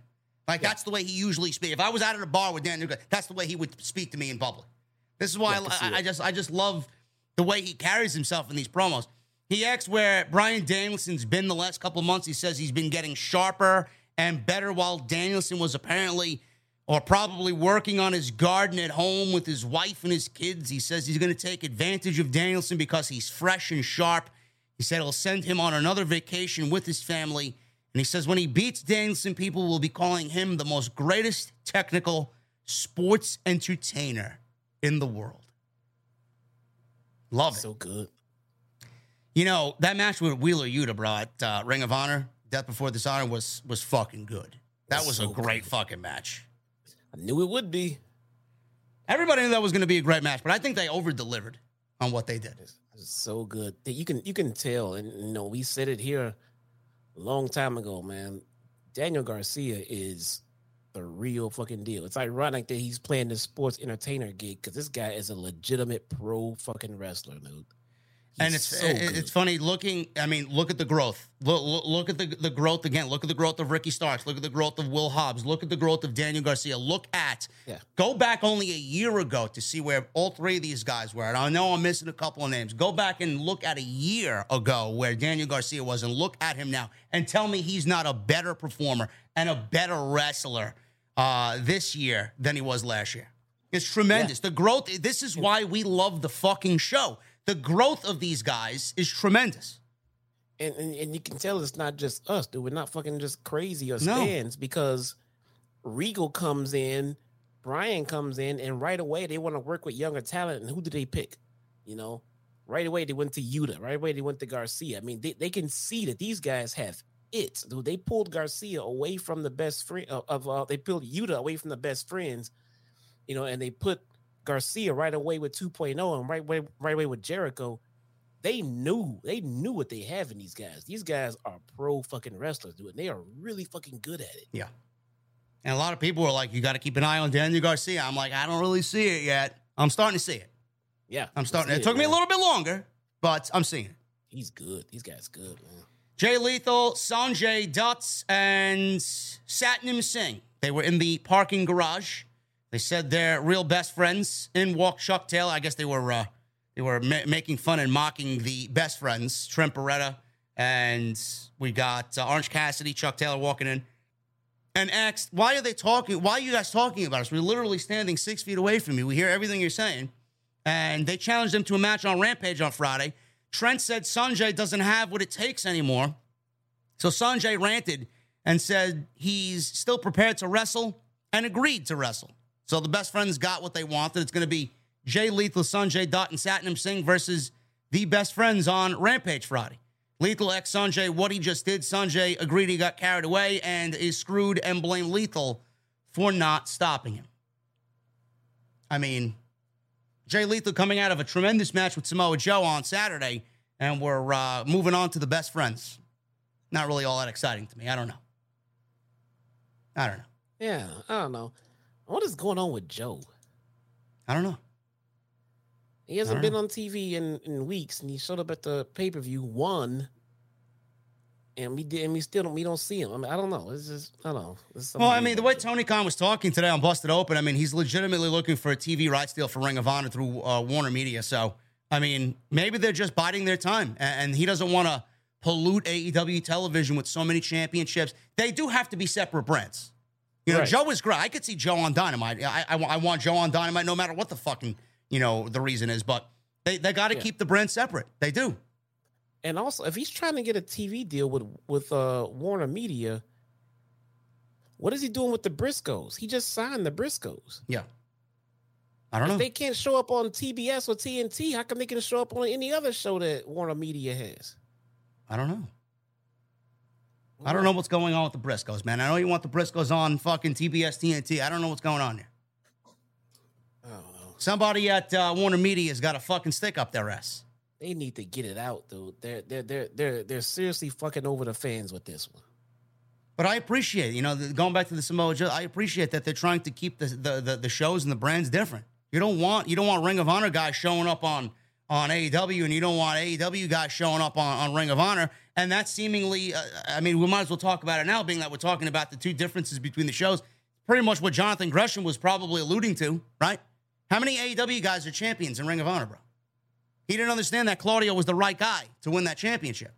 Whatever the, the discussion was or whatever the communication issue was there, I think he may have jumped the gun a little bit, and he did come off to me like a sore loser. I don't know about you. Well, so we're talking about the Gresham thing now. Okay, so I heard about his his beef, you know, and everything else. Um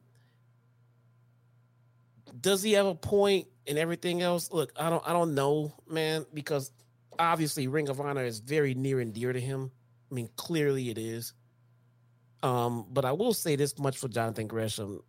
Although he had a pouty face, the guy went out there and did business. Yes, I, I do mean- agree with you 100%. I mean, and that's the thing. To be knowing how angry he was, n- now knowing how angry he was, the guy went out there and fucking did business, and then took his beef to Tony Khan. Yeah. So that being said, you know, much respect for Gresham. I mean, if, the guy is upset about this, I mean, I've I've never heard of Gresham, you know, bucking management with a system like this before. So maybe this is very, you know, near and dear to him, and I I can see that. But nonetheless, the guy went out there and did fucking business the right way. So shout out to him, man. Talk to the man, you know, you know, give him what he wants, man. Make him happy, man. The guy's a great fucking wrestler. I give him shit for his height, but you know, never no one's ever disputed his ability to work in the No, ring. nobody. no one. So give that man what he wants. You need to keep him, man.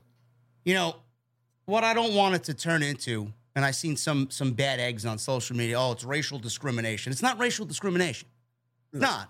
I mean, your tag team champions in AEW are Swerve and Keith Lee. They're two. They're two black men. Jade Cargill's the TBS champion. Powerful black woman, TBS champion. We got uh, uh, Cesaro or Claudio. He's uh, Swiss. I mean, what what racial discrimination? I mean, what the fuck are you talking about?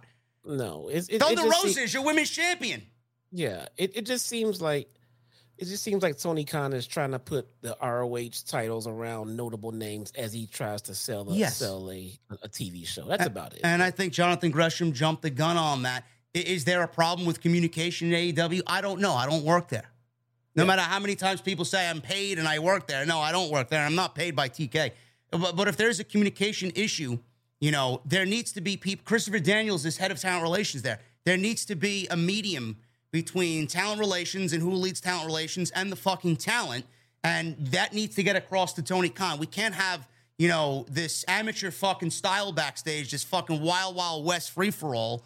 You know, it's not going to be a good look for AEW and whoever may want to join the company in the future. So if there's a communication issue there, I, I don't know. But as far as everything else, Jesse, what you said is correct, and I've I've said this for a couple weeks now. I think he jumped the gun because TK was looking for a, a TV rights deal and- is currently looking for a TV rights deal, and Claudio is the man that you want at at the top for that, not Yeah. Gresham. I don't think Gresham was going to be an attractive champion for Tony Khan to lead Ring of Honor into a TV rights discussion with Warner Media. And and secondly, yes, he did do business, but you know, I think he really has this superiority complex. I mean, it- it- that, that's the way I, I seen it and how I interpret it. Because l- let's be real, he he inherited the championship, and the brand closed down. That's not his fault. That's not anybody else's fault but Sinclair and whoever was Joe Koff or whatever, whatever the fuck his name is running Ring Ring of Honor at the time before TK bought it. But Right. he, he had a dead championship, and it was a dead brand before Tony Khan announced that he purchased Ring of Honor. Could there have been better creative plans? Yes. Yes. Yeah. We went we went from Tully Yeah. to Prince Nana to turning heel, and he came out with uh, you know, he wasn't a heel. He didn't really react as a heel on, on Saturday night. I mean, he didn't No, do he nothing pissed. heelish to me. he, he didn't come out in his gear. He, No. he was pissed. So you I mean, there, there- there's just a, a lot of miscommunication there, and then the fact that he was holding a championship that had no fucking value before um, the sale anyway. Like, I mean, it's not really something that he's Yeah. got to make into a big deal.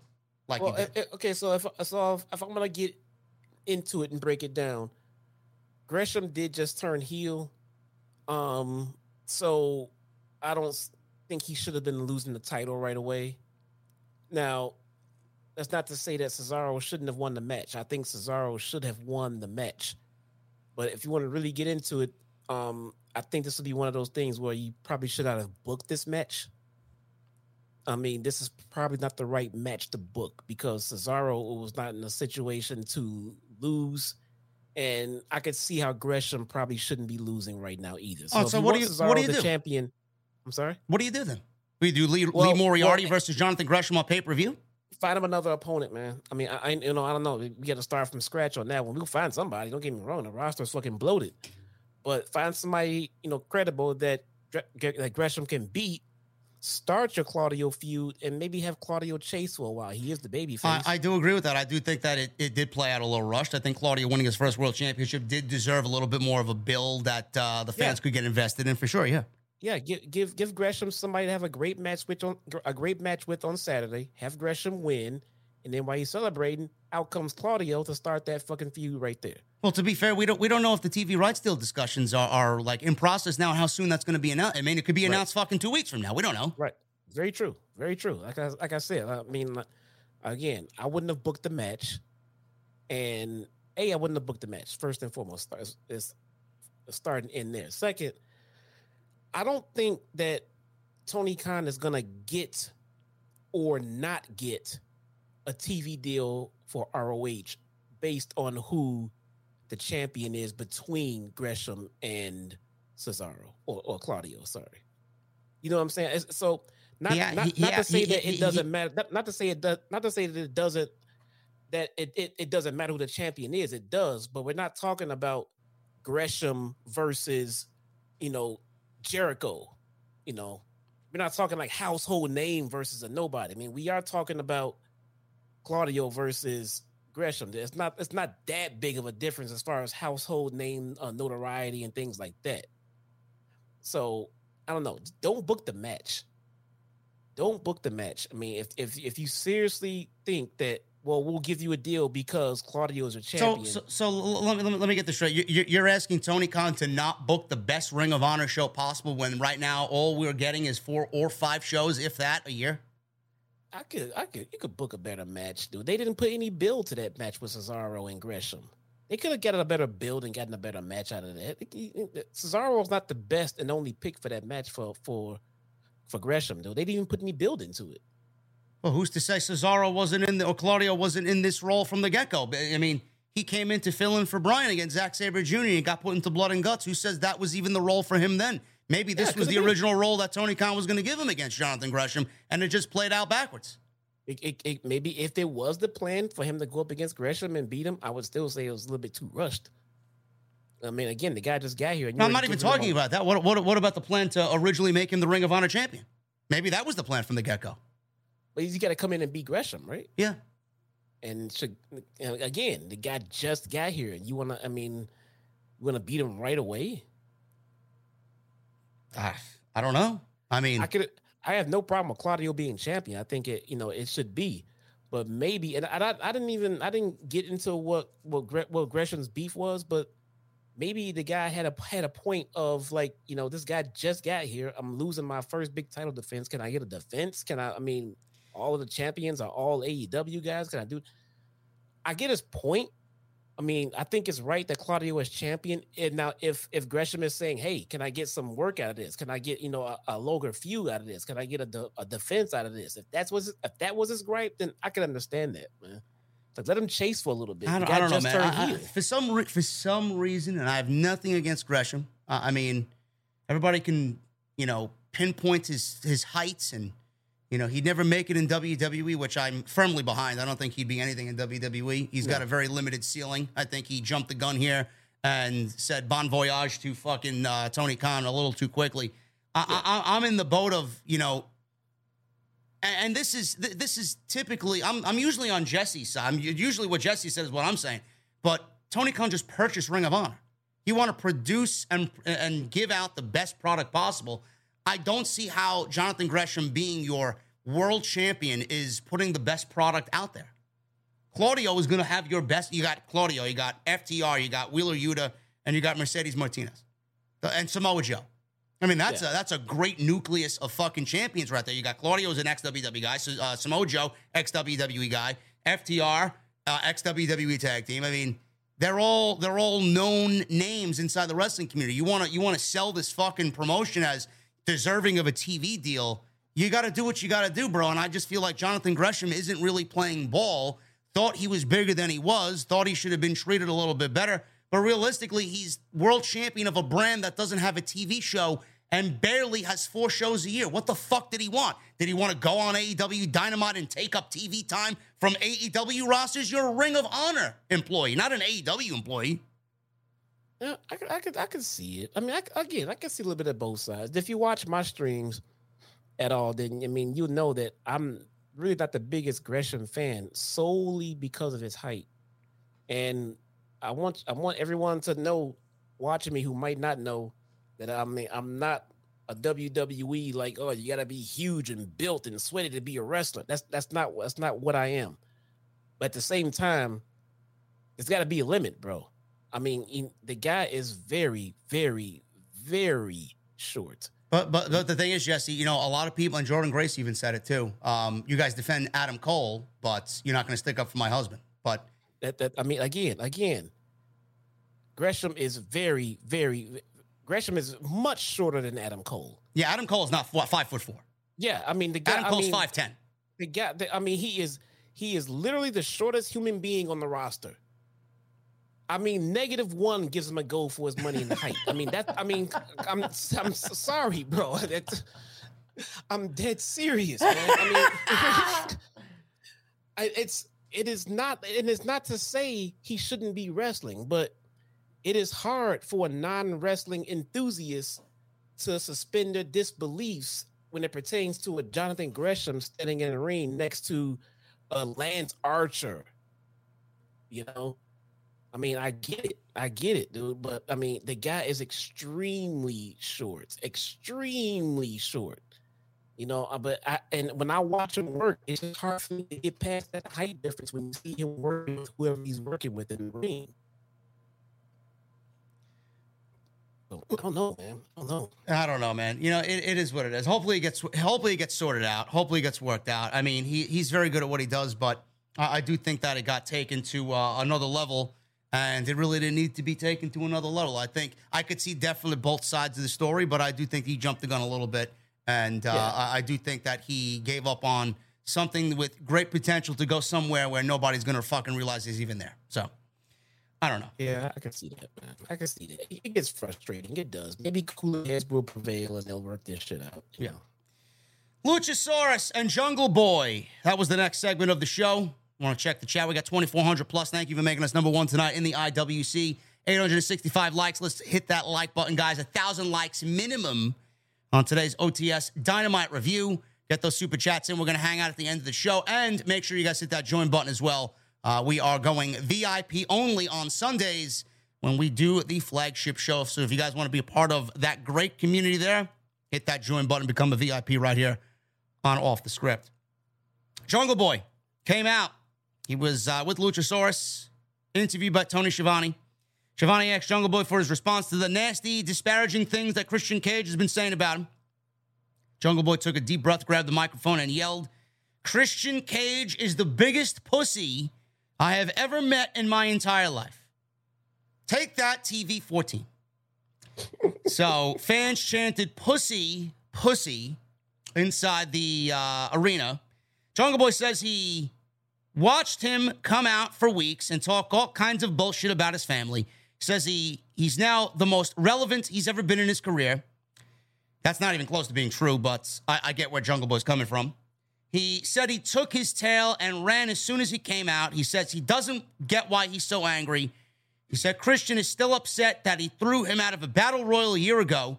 So for someone who's been wrestling as long as he has, that shouldn't have been a big deal. He said he lost out on a bonus payday, but now understands why he's so upset about losing on losing out on this bonus payday. He says because his wife divorced his bitch ass. Taz says, "Oh, that was rough." Schiavone asks what happened with Luchasaurus. This is what we all came here for. You know, just like all the bad guys in the movies with the turtlenecks and the small pricks, he says. I mean, what do you think happened to the wife? So Jungle Boy's going for the fucking fatality here with this fucking promo. Christian needed someone to protect him. He said he thought Luchasaurus would protect him, but all Luchasaurus was was doing, uh, all Luchasaurus was doing was making sure no one got to Christian before I did. Jungle Boy says he can swing a chair at his head and he can take it. He said three years ago he was standing in a dirt hole with his uncle Dave and a shovel as he watched the tears fall into the dirt and turned to mud as he was burying his father with his own two hands. Jungle Boy kept talking and talking and talking because this was a very sentimental moment for him. And on the big screen is Christian Cage, and Christian is interrupting him as he's talking about his father. Christian cut off Jungle Boy and said he threw away his momentum to remain Jungle Boy's lapdog, talking about Luchasaurus. So the next thing he's going to do is drape a body bag over Jungle Boy. Christian says he won't have to worry about him disrespecting his father anymore because he can cozy right up beside him because he's going to lay him out and pretty much bury him next to his father.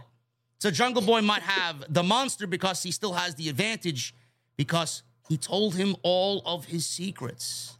So I don't know what he he made. A, he made a motion like he was gonna fucking smoke him. Like he was. Uh, he made a motion with his fingers like he was gonna smoke a joint. Christian Cage, but um, he says at the end he's gonna prey on Jungle Boy's weakness. I thought this was great by Jungle Boy. I thought the promo was probably the best promo he's cut as uh, as an individual act on was AEW television. But man, Christian man, you know, can you get any more slimy of a fucking heel prick on pro wrestling in a pro wrestling uh, environment than Christian Cage, bro? My God, man, he's fucking killing whatever role Tony Khan has asked him to play here. He's great.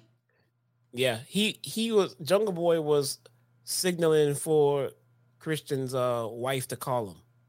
Yeah. He's, he's it wasn't like a smoke. Oh, was like, oh, like, okay, okay, it was like, it was like call me. I thought it was like uh, he's gonna smoke him or something. I don't know. No, which I thought was weird because, like, you know, we know you with Anna Jay. We we just saw your girlfriend like fucking ten minutes ago. Man, it's okay. But that was weird. But we talked about this earlier. Um, again, we like like Jesse said, it's probably going to be more of a wait and see type of approach with this. Um, Luchasaurus could still turn on Jungle Boy, which I kind of am leaning towards as far as where this is going. Um, Jungle Boy and Luchasaurus, to me, there really isn't much that they can do, or, or there's not much left for them to do as far as tag team division. They've reached the pinnacle. They were tag team champions. They didn't really ascend to that next level that I thought everybody that I, I thought everybody kind of was in the same boat as we uh, that they were going to get. But you know, I, I, feel like Jungle Boy and Luchasaurus maybe going their individual ways is better. And we got this great Luchasaurus heel package, this great heel presentation. All of a sudden, it got taken away from us. I just have a feeling something's going to happen between now and when Christian and Jungle Boy get in the ring, Jesse. I do think that he's going to end up turning to the dark side. And I do think the secret that Christian's talking about is something to do with Luchasaurus because, like you said, he's been very quiet. He hasn't yeah. said anything. He didn't say anything tonight, and he came out wearing black. Yep, still wearing black. Said nothing. Said nothing. He hasn't really. He hasn't. He hasn't said anything at all, has he? No. Period. Like from the original nothing. term, from nothing. So, yeah, I, I think this is a, still an ongoing thing. Um, how long they take this? Uh, how long they carry this out? I don't know. Um, to the to all out I don't know. I kind of want to see Luchasaurus go ahead and complete his turn and see what they do with him, though. Maybe we get uh maybe we get Christian versus Jungle Boy at Quake by the Lake, and then we get Luchasaurus turning on Jungle Boy, and we got Jungle Boy versus Luchasaurus at All Out. Could be. Um, as long as we'll see if Jungle Boy is gonna come back and face Christian, then he's gonna need to go ahead and win. Yeah. Face Luchasaurus, need to go ahead and lose. Perfect. Yes. Okay. Yes. Perfect. That's that was my mentality. Yes. Yep. That's perfect. Yep. So we'll see what happens with that. Like I said, more of a wait and see approach. Uh, the secret, Alex Russell, one of my mods. The secret is through Anna Jay. Christian is motioning a J in his mouth. I could see that. That's why I said it looked like he was smoking a blunt. I don't know. Maybe I don't know. no, he was telling. telling I don't know, he, man. And listen, he, he, he was just he was just re, he was just redoing what Christian did when he was telling like his you know his his mom to call him. He did the same thing to his wife to call me. And, and, listen, the the little things that we pick up on when it comes to AEW, Jesse and I are really good on on, on that most of the time. But uh, it was brought to our attention via the the segment tonight that Jungle Boy was actually wearing the jacket that Christian draped over his uh, lifeless body after the one man concerto. So I thought that was a nice touch too. Same one. So it's all in the storytelling, man. And um, I, I do think Luchasaurus could.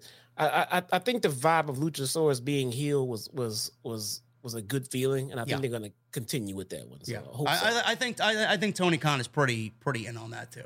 So we'll yeah. see what happens.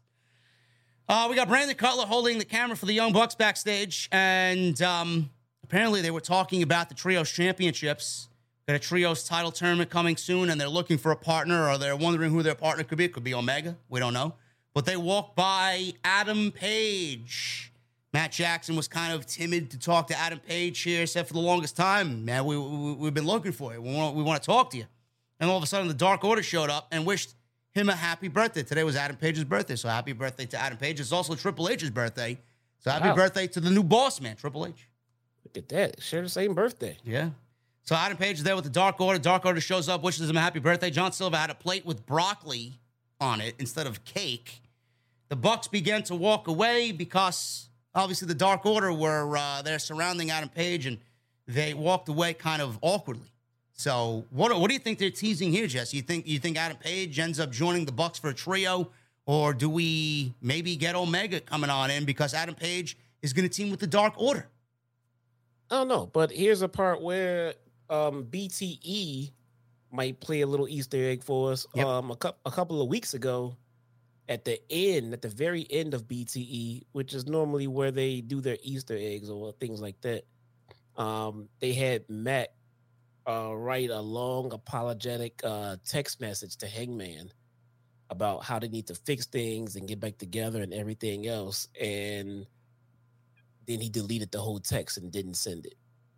They they showed it to us, him writing the whole text and everything else and what it said, and basically, you know, them getting back together. But then he deleted it, and that was a couple of weeks ago. So um, I don't know. Maybe that was a little Easter egg. Maybe they are gonna make a little trios run, but that that would give Hangman something to do for sure. Yeah, I could see it, or I I could also see him teaming with Evil Uno and uh, Johnny Hungee. Yeah, Dark Order doesn't need Hangman to be a trio. They already got a trios. Yeah, And and, and, and as far as I'm concerned, a, a, um, a, a, a winnable team as far as the trios titles go. Depends on those trios titles are so important. I don't even think that everybody really understands it because they could float. Those trios titles could float between the mid card and the upper card at any given point. You know, depending on on on, on the trios that we're talking about, it could be in the main event picture, it could be in the mid card picture. We have plenty of mid card, fa- fantastic mid card trios teams. yes. So it, it will be fantastic, and I and I think when when Kenny comes back, they're gonna be involved with with Adam Cole and Kenny. Uh, whenever Adam Cole comes back and things like that, they still got the Jay White situation floating too. So maybe they do, do maybe they will do the Bucks and Hangman. Who knows? Yeah, we'll see. Uh, I'm very intrigued by uh, what, what is going on here, especially with Adam Cole and the Undisputed Elite coming back uh, next week as well. And uh, I don't know if Adam Cole is going to be cleared to go. I don't think he is, but Kyle O'Reilly is going to be cleared to go, and Bobby Fish, I know, is cleared to go. So they will be back on TV next week. So it's definitely going to develop into something interesting, and this could lead to something with Omega coming back as well, and that major storyline that Dave Meltzer had uh, thrown out there that was in the dirt sheet. So we'll see what happens. Tony Nese and smart Mark Sterling against Swerve Strickland.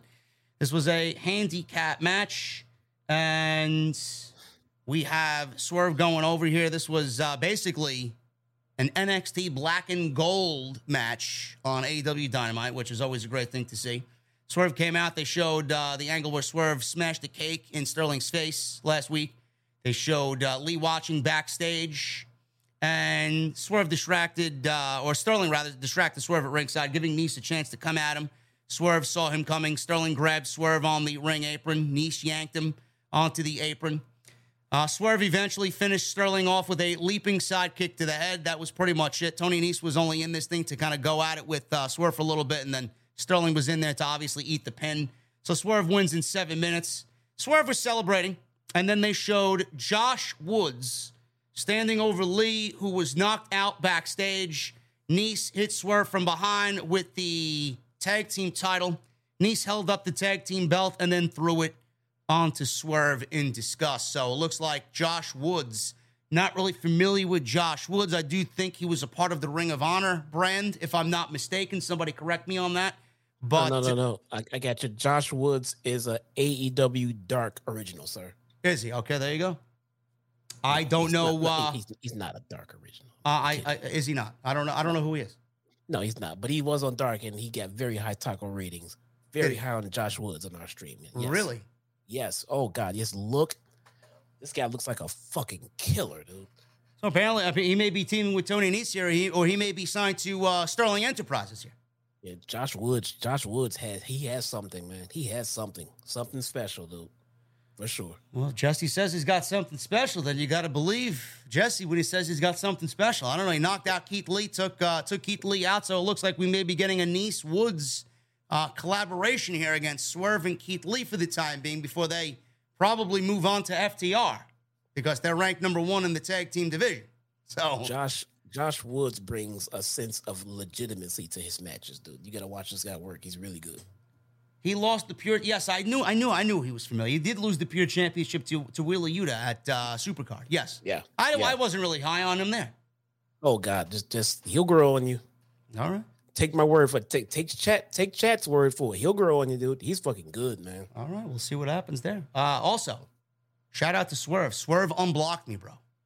Look at that.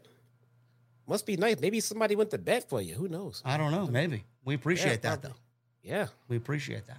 Kevin Owens still has me blocked, by the way. Just Well, maybe you deserve it. Maybe, yeah, maybe, yeah, maybe that's it. Well, well, listen, bro. You'll be watching the product now with uh, with Paul Levesque taking over, man. Maybe uh, maybe all this positivity that's emanating from you will get you unblocked.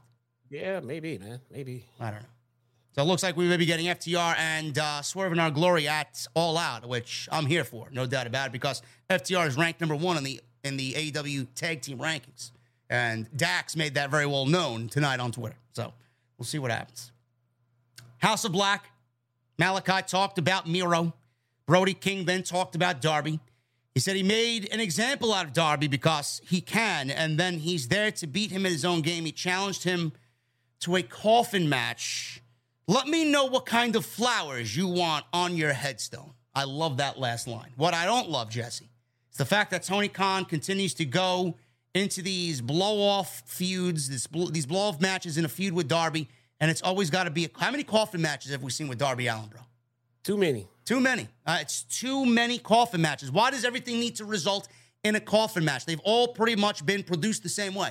Nothing's crazy. Nothing happens. The ending is usually a botch fest. I don't get it. Yeah, somebody's gonna get fucking hurt. Somebody's gonna get hurt in this for sure. For sure. Uh, I mean, so I don't mind seeing them again, but we got to stop going to to the to the same thing over and over again. Coffin matches with Darby, fucking the, the luchadors getting their masks ripped off. I mean, Here's on, the thing: bro. the the the more that we do things, the less important Yes. they feel. Yes. If we had a coffin match once a year at All Out or whatever major pay per view, it would feel special. You know, we get them every other month. Not special anymore. Remember last year when WWE gave you three Hell in a Cell matches in the same fucking week? No, no. That's a no no. I don't understand it. You wanted to save this match for All Out? Save it for All Out. Do a Buried Alive match. Remember the Buried Alive matches with Mankind and The Undertaker Classics? Go that route. Do something different. We're going to get the same black coffin coming out there that he's had against everybody else. Ethan Page had a coffin match. Andrade had a coffin match. Who else had a coffin match? Jimmy Havoc had a coffin match. Coffin matches. How many has Darby lost? Has he lost any? I don't know. I'm not keeping tabs. Me, I don't remember either. I don't know, but it. I mean, I don't know if he's already losing his own specialty matches. It's not quite his specialty anymore. Then are they? No. Well, The Undertaker lost uh, casket matches. It's not really that big of a I, deal. not me. I think he he hasn't lost many. Who was it? One? Hey, he lost that one to Yokozuna in 1994. Oh, Yokozuna, dude, get the. He lost to Kane. That wasn't that was an important one. Yes. He lost to Kane at the. um Wait, no, that wasn't. Uh, no, he lost. No, no, no, no, no, no. He lost to Shawn Michaels because of Kane Yes. at the at the at the Rumble. That's right. Okay. I don't know. Kind of, uh, kind of just over the coffin matches. Maybe we can move on from that, but we're getting it anyway against uh, Brody King. So that's that. Thunder Rosa. Thunder Rosa versus Miyu Yamashita for the AEW Women's Championship. Jesse, you watched Yamashita on Dark with Thunder Rosa. What was your first impression of Yamashita when you watched Thunder Rosa and Yamashita on Dark? my overall impression of her is that she's good. She's very good. Okay. Um, overall impression of the match, it was okay. You Wasn't know, bad. No, it wasn't. It wasn't bad at all. I mean, it wasn't perfect. You know, there was some issues. I mean, but at the same time, there was some lot of it was a lot of good spots. Man, I enjoyed it. I enjoyed it. Um, it was nothing I'm gonna go back and watch again, maybe because of the ambiance and everything else. Um, wasn't a fan of the outcome, but all in all, the match was fine. A lot like it was tonight for me. It just, I mean, I take that back. Tonight was a little bit smoother than the last one. It was they didn't get they didn't get as much time, but tonight was a little bit smoother. Like they got a few of the kinks worked out. If that makes any sense. Yeah, and I, I could see that being the case. I mean, they were given about ten minutes or so. Um, Yeah. We all love Thunder Rosa, but I, I I don't think I was as blown away as people said I was by Yamashita here. Uh, it's not like a Takeshita thing. I think Takeshita kind of blew a lot of people away with just his his in ring work. I, I wasn't blown away by Yamashita here uh, against Thunder Rosa. She did look decent in front of a new audience. I will give her that. And, Yeah, and Ken- and- and yeah, and and Kenny Omega defended her on social media because I mean, just the filth that resides on Twitter is, is disgusting. Uh, he praised her and the work that she's done so far, and the fact that she's made it to the United States and is getting put in this position against Thunder Rosa. He gave her some advice on social media and said this about the negative fans on Twitter, and I quote: "Even with a few visits she's had overseas, she's already been introduced to how ignorant." and pathetic the know it all fans on social media could be. Ignore them and show everyone just how obvious the difference in skill is. The true supporters are also watching and supporting you. End quote. So, so Omega Omega's been very critical of the American fans for their re- reactions towards um, pretty much everybody, uh, especially you know someone like Yamashita. He's defended Emi Sakura, Yuka Sakazaki, and Shida and Riho. You know, fans are toxic. It is what it is on social media, but never to the point where it- it's got to be taken to those levels. I, I don't think I really was blown away by what you brought to the table, Jesse. I don't know. I don't know. Th- th- Nothing, nothing really stood out to me as like, oh my god, I got to go watch her wrestle again. Yeah, I know. Keep going. I'm kind of freezing. Keep going.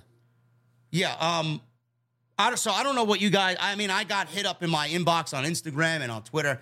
You got to go watch it. You got to go watch it. I, I don't know what what you guys in the chat think um, about Yamashita. It, it didn't do anything for me at all. So we got Thunder Rosa and Yamashita here. A little technical wrestling to start.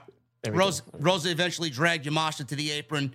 Uh, Yamashita was able to sweep Rosa's leg out from underneath her. Rosa avoided a big running knee, landed a shotgun drop kick. Some chops on the floor. Yamashita came back, kicks through commercial break. We come back from commercial, and Rosa hit her corner clothesline, slingshot knee drop, followed up with a running drop kick and a Northern Light suplex. Yamashita returned with some high kicks, and then they traded forearms in the center of the ring. She hit another high kick and hung on to a Cazadora for a German bridge for a two. Yamashita fought out of a Fire Thunder driver attempt, hit a hit a big step up kick, followed by another kick. Rosa grabbed the ropes for a, a near fall. They traded roll ups. Yamashita hit a big kick combination before Rosa avoided a uh, move and a rising knee. And Rosa then hit a roundhouse kick, went for the Fire Thunder driver, and that was it to retain the championship. One, two, three. It was it was just there. It you was know, fine. it was. It was it- fine. it- it is what it is. I mean, it wasn't bad. It's just I'm not invested in Yamashita, and you can't really blame me or fault me for that because nothing was said about her coming into this show. No video packages, no high packages, nothing but highlights from Dark about what Thunder Rosa and Yamashita did overseas. I- I'm sorry. You know, I I, I I want better for the women's championship. I do. No, no, I, I agree. The reason it sounds like we're, we're speaking of it is like a uh, it was fine, but it, it- here's the, here's the but the the but is we don't want to see Thunder Rosa doing this. All we want to see is Thunder Rosa in something with some meaningful story behind it. Give her a good opponent, and they'll they'll put on a great match. Not worried about that at all. But can we get something for her to sink her teeth into? something interesting, something that can involve some promo, something that can involve just something we can sink our teeth, something different, something edgy, something. I mean, let's let's do something. That's why I'm every week, and I hope the right people are listening. I would turn her heel. I would turn Britt Baker babyface. I do a double turn. Her and Jamie Hayter turn them both babyface. Turn Thunder Rosa heel. Get her some heaters. Bring in the the Renegade Twins and give them a little mini faction and let let's see Thunder Rosa give a little edge out there. I'm pretty sure she's got to be frustrated with the storytelling being told. Let her voice their frustrations and you know in a heel promo once or twice, man. Let's do something different with it. This this shit's not working right now. I mean, if this match was so fucking uh, oh my god important, it would have main evented the show. You Yeah. got Bryan, you got Bryan and Daniel Garcia wrestling over nothing, wrestling in the Yeah. main event, and uh, Yamashita's coming in from fucking Japan against Thunder Rosa, your women's champion, and it's the co-main event of the show. If it was so important, it would have main evented the show.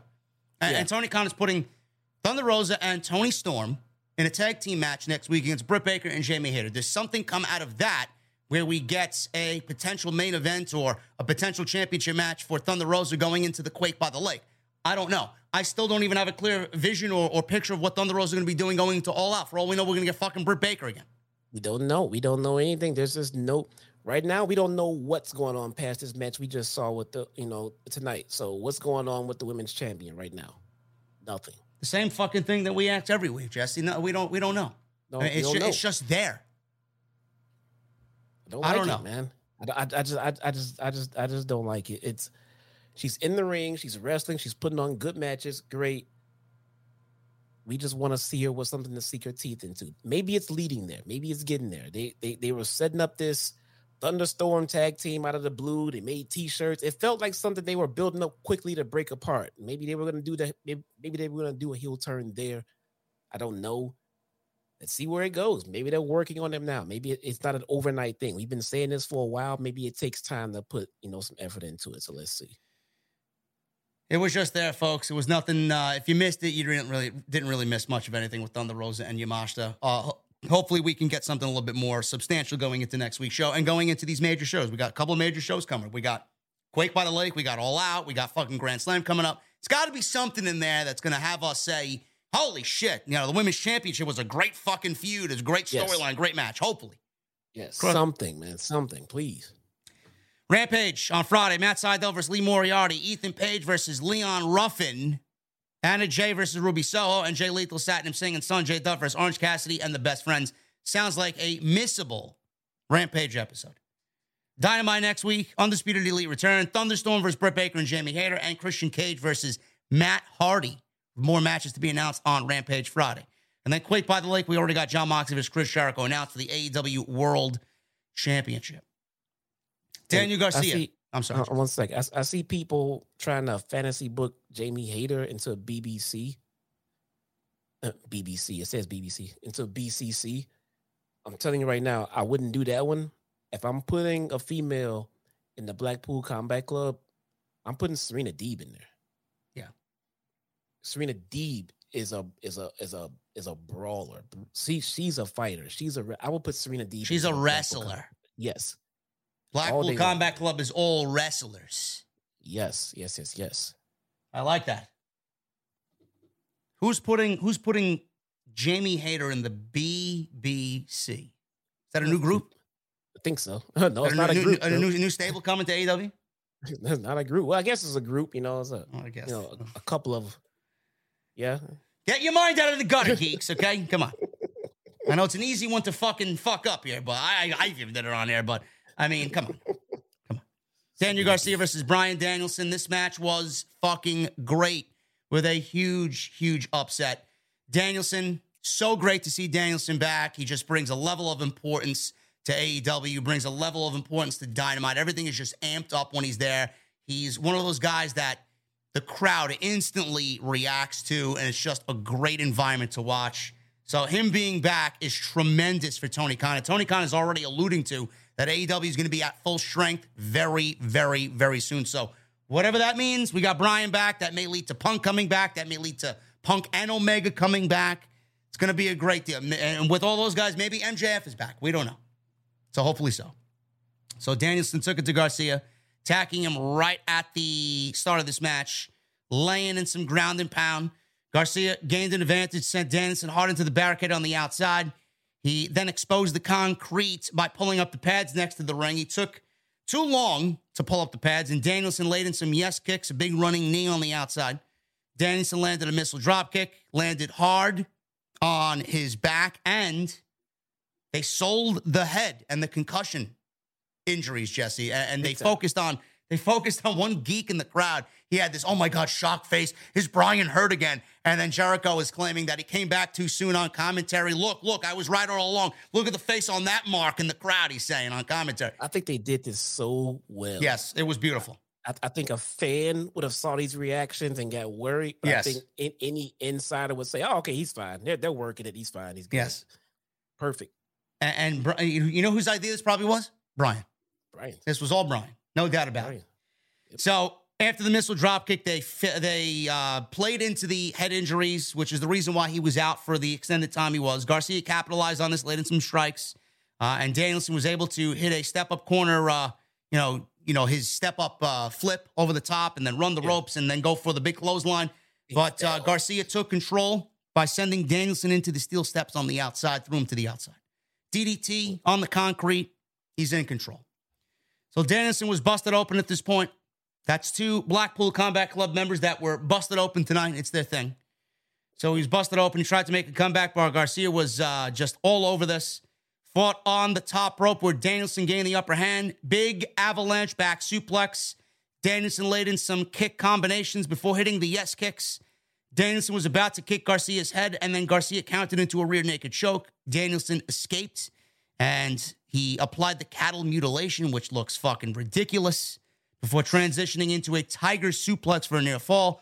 Love Taz, the human suplex machine, on commentary saying the Tiger suplex is one of the most difficult suplexes to attempt, especially at this late stage of the game in this match. That's why I love Taz on commentary.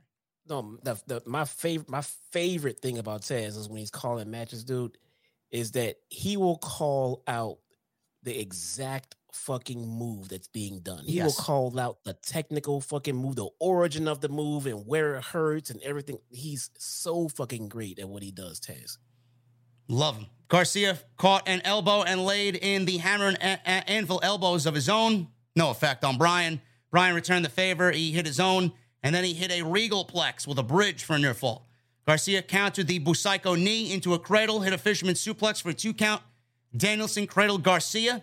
Garcia slapped him. Danielson returned the favor. Another big strike exchange between the two. Danielson then hit the Busaiku knee, went for the LeBell lock, but Garcia made it to the ropes, forcing Danielson to uh, recover and get back on the offense. He did a running knee. They went back into the ring. Danielson's foot was grabbed by somebody hiding under the ring, and he came through the ring skirt. We didn't see who it was. So all we know was that they were wearing black.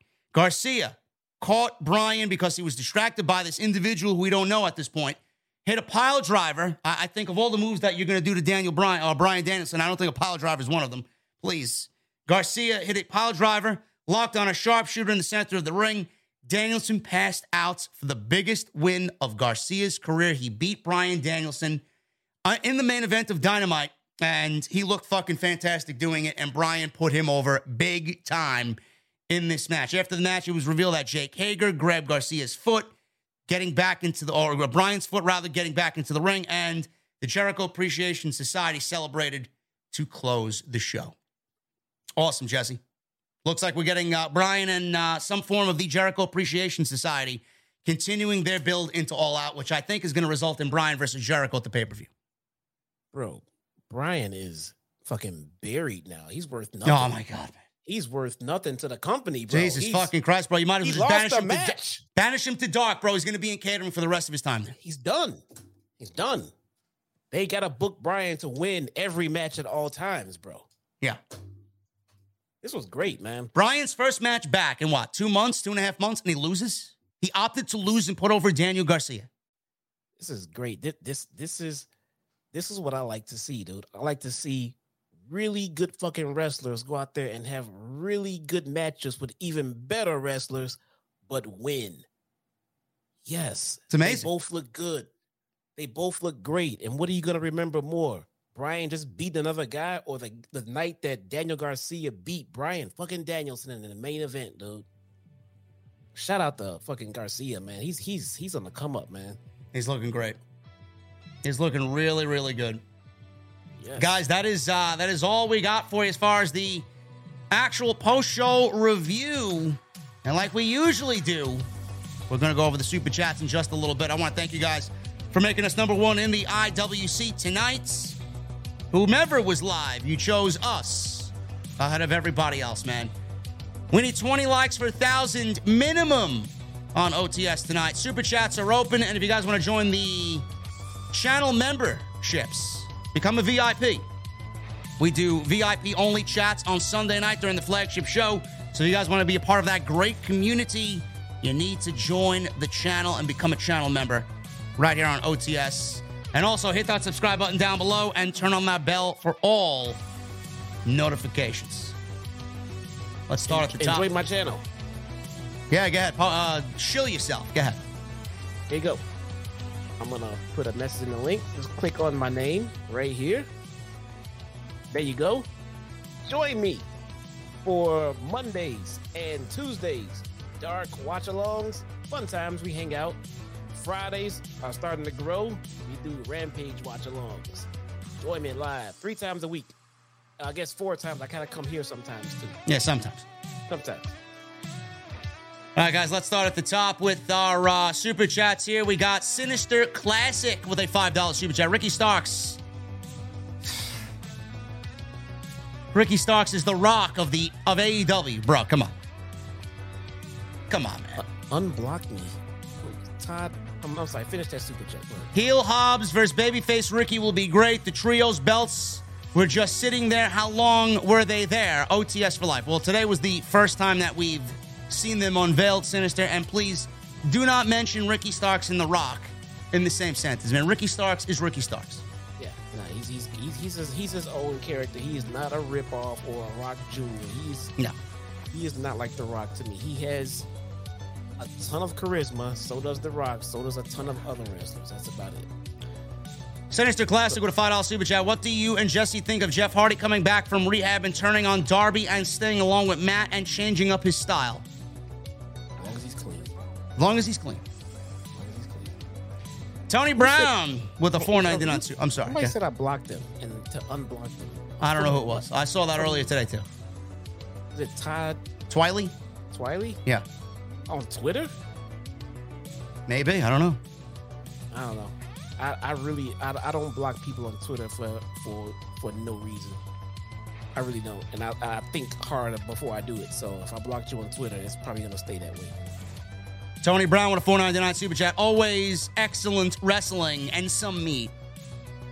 There was Yeah, some booty meat. tonight, Tony Brown. Thunder Rosa brought a, brought a brought a little bit of brought a little bit of meat with her tonight. Yeah. Skye Blue. Sky Tay Blue, Conti. You're not Skye Blue did not have her best her best booty impression shorts on. Oh, oh. What, what, what, a, what a terrible look she had, huh? Yeah, it's terrible, man. That's that's god awful. Poor poor Dante Martin. Elite Soldier with a $5 super chat. Hey, JD, do you think the main event was a passing of the torch moment given Bryan Danielson's injury status? OTS for life. No, it was just somebody who really believes in the younger talent on AEW. It wasn't a passing of the torch in any way. Torch. He's not done. No. No, but you gotta you, you, gotta make some of the other guys look good if you want to continue to look good yourself. Yeah.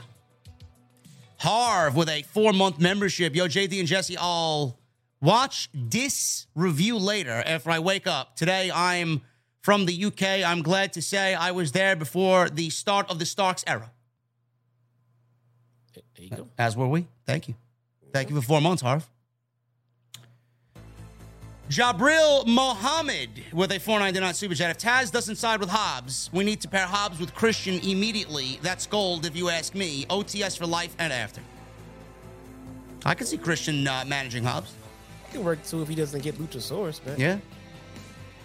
PW Mania posted a story about um, the Team Taz night that they had tonight, and basically said, with all of the injuries and the, and the things going on around AEW, Tony Khan just pretty much made three stars in one night Yeah. to help fill the gaps in the void. I totally agree. I thought tonight was a very, very well booked show. Yep. Hooligram with a 20 bomb. Thank you, Hooligram. I love hookers, not prostitutes, just saying. Sorry, I've been gone, needed to touch grass, or in this case, I felt the need, the need for speed. Keep killing it, JD. Always OTS. Thank you, Hooligram. You see Top Gun yet, man? Uh, I have not.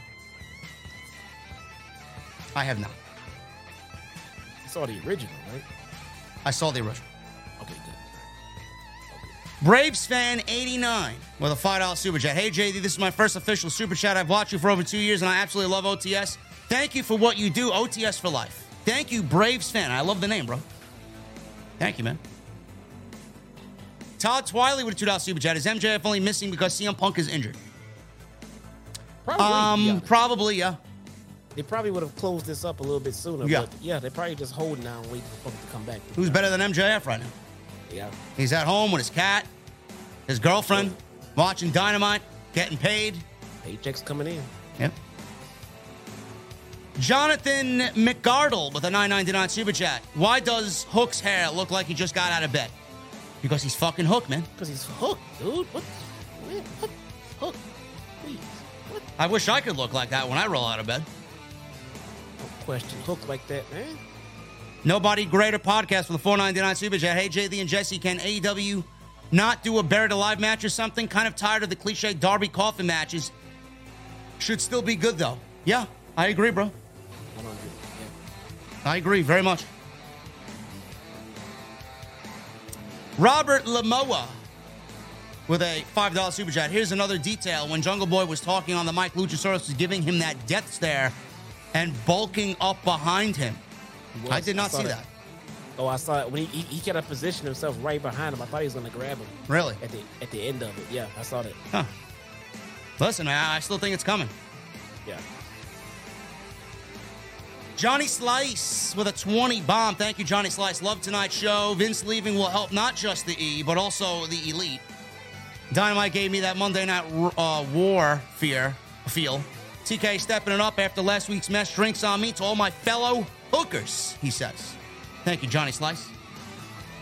Yeah, we could be looking at a, a, a revised version of the quote unquote Monday Night Wars. Yes. Instead of the same night, we're just gonna get it in the same week. Like, how was Raw this week? Oh, let's see if Dynamite can catch up to Raw. It's gonna be so good. It's gonna I be agree. so good for the fans. DJ Foot Clan with a $5 super chat. Starks and Garcia should be pushed to the moon after tonight. They're on their way. Don't worry. I was gonna say the same thing. They're on their way. They're in that rocket ship. Heading there. Don't worry. Sinister Classic with a $5 super chat. Didn't mean to compare Ricky to The Rock, just saying he's a spitting image and has the charisma. He's going to be a great world champion in AEW.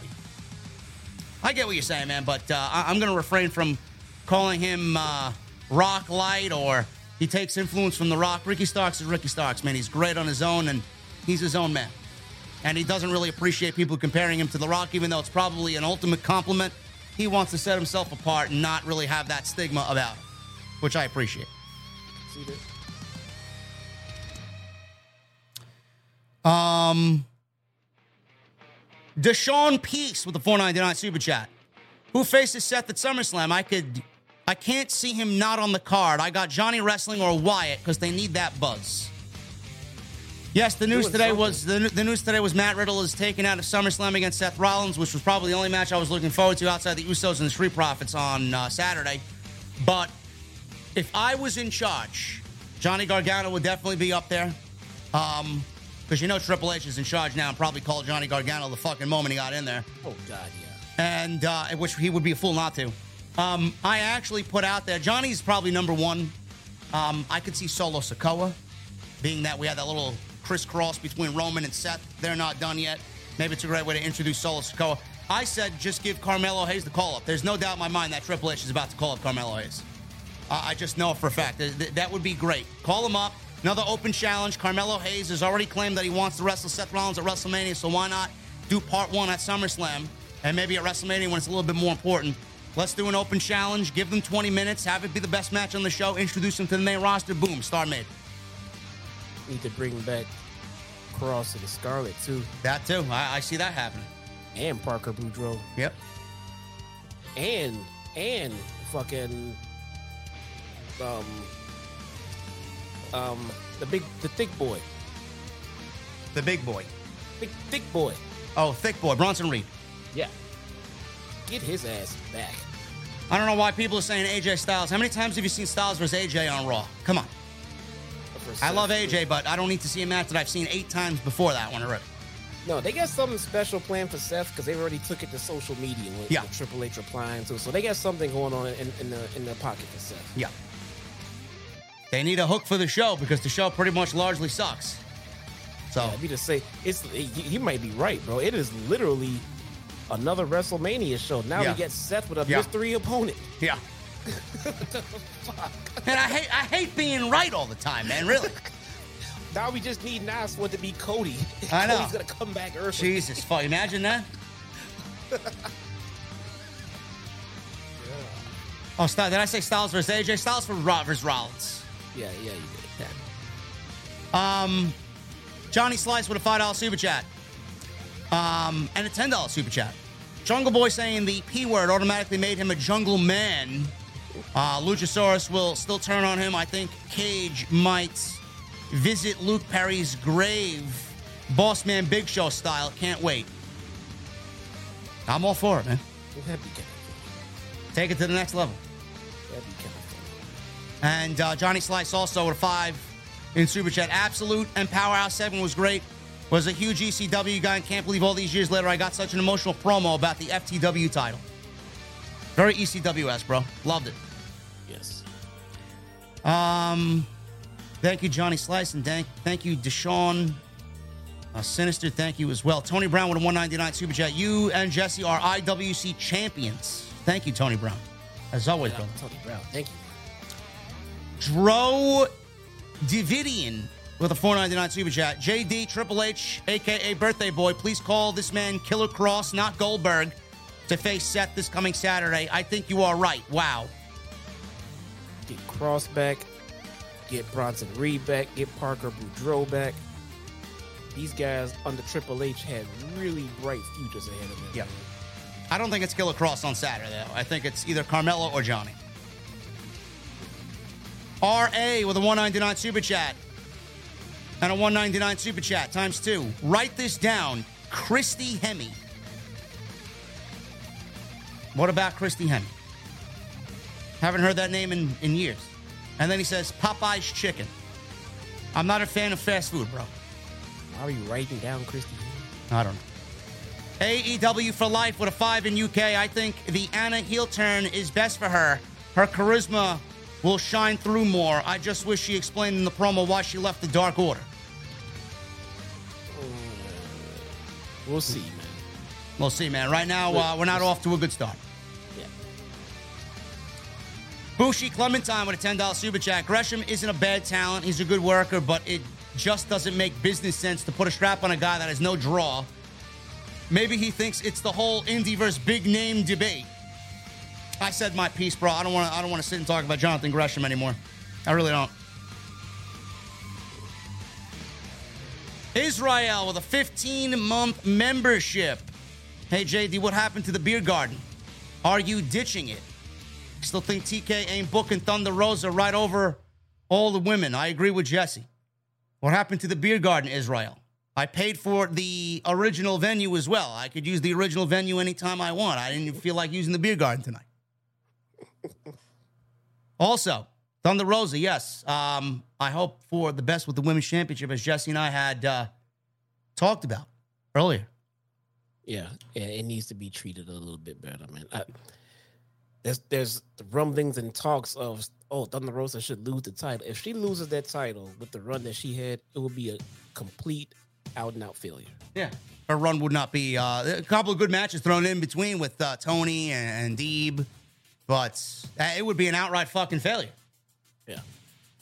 Um, Israel, thank you so much for the 15 months, brother. Nicholas Allen with a 499 super chat. Rosa entered AEW under similar circumstances to what Yamashita did tonight, built from social media. Also, no to Britt Baker in the title picture. Well, you know it's coming. It's coming. You know it's keeping coming. keeping Britt Baker out of the title picture is like keeping Charlotte out of the title picture. Yeah. which is fine. We- But it, but in in this sense though, with AEW, it's fine.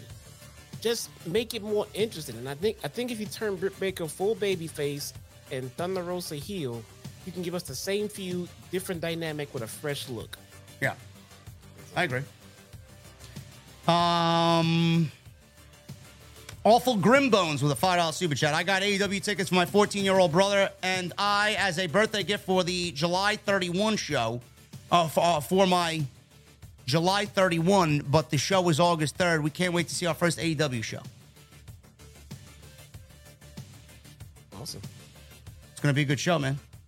First show, they usually put on a banger. Live. Christy Hemme just did an interview with Ring the Bell, and the interview will be released after SummerSlam. All right. What's the scoop? What did it say? What's the fucking scoop? Did she get molested by Vince McMahon?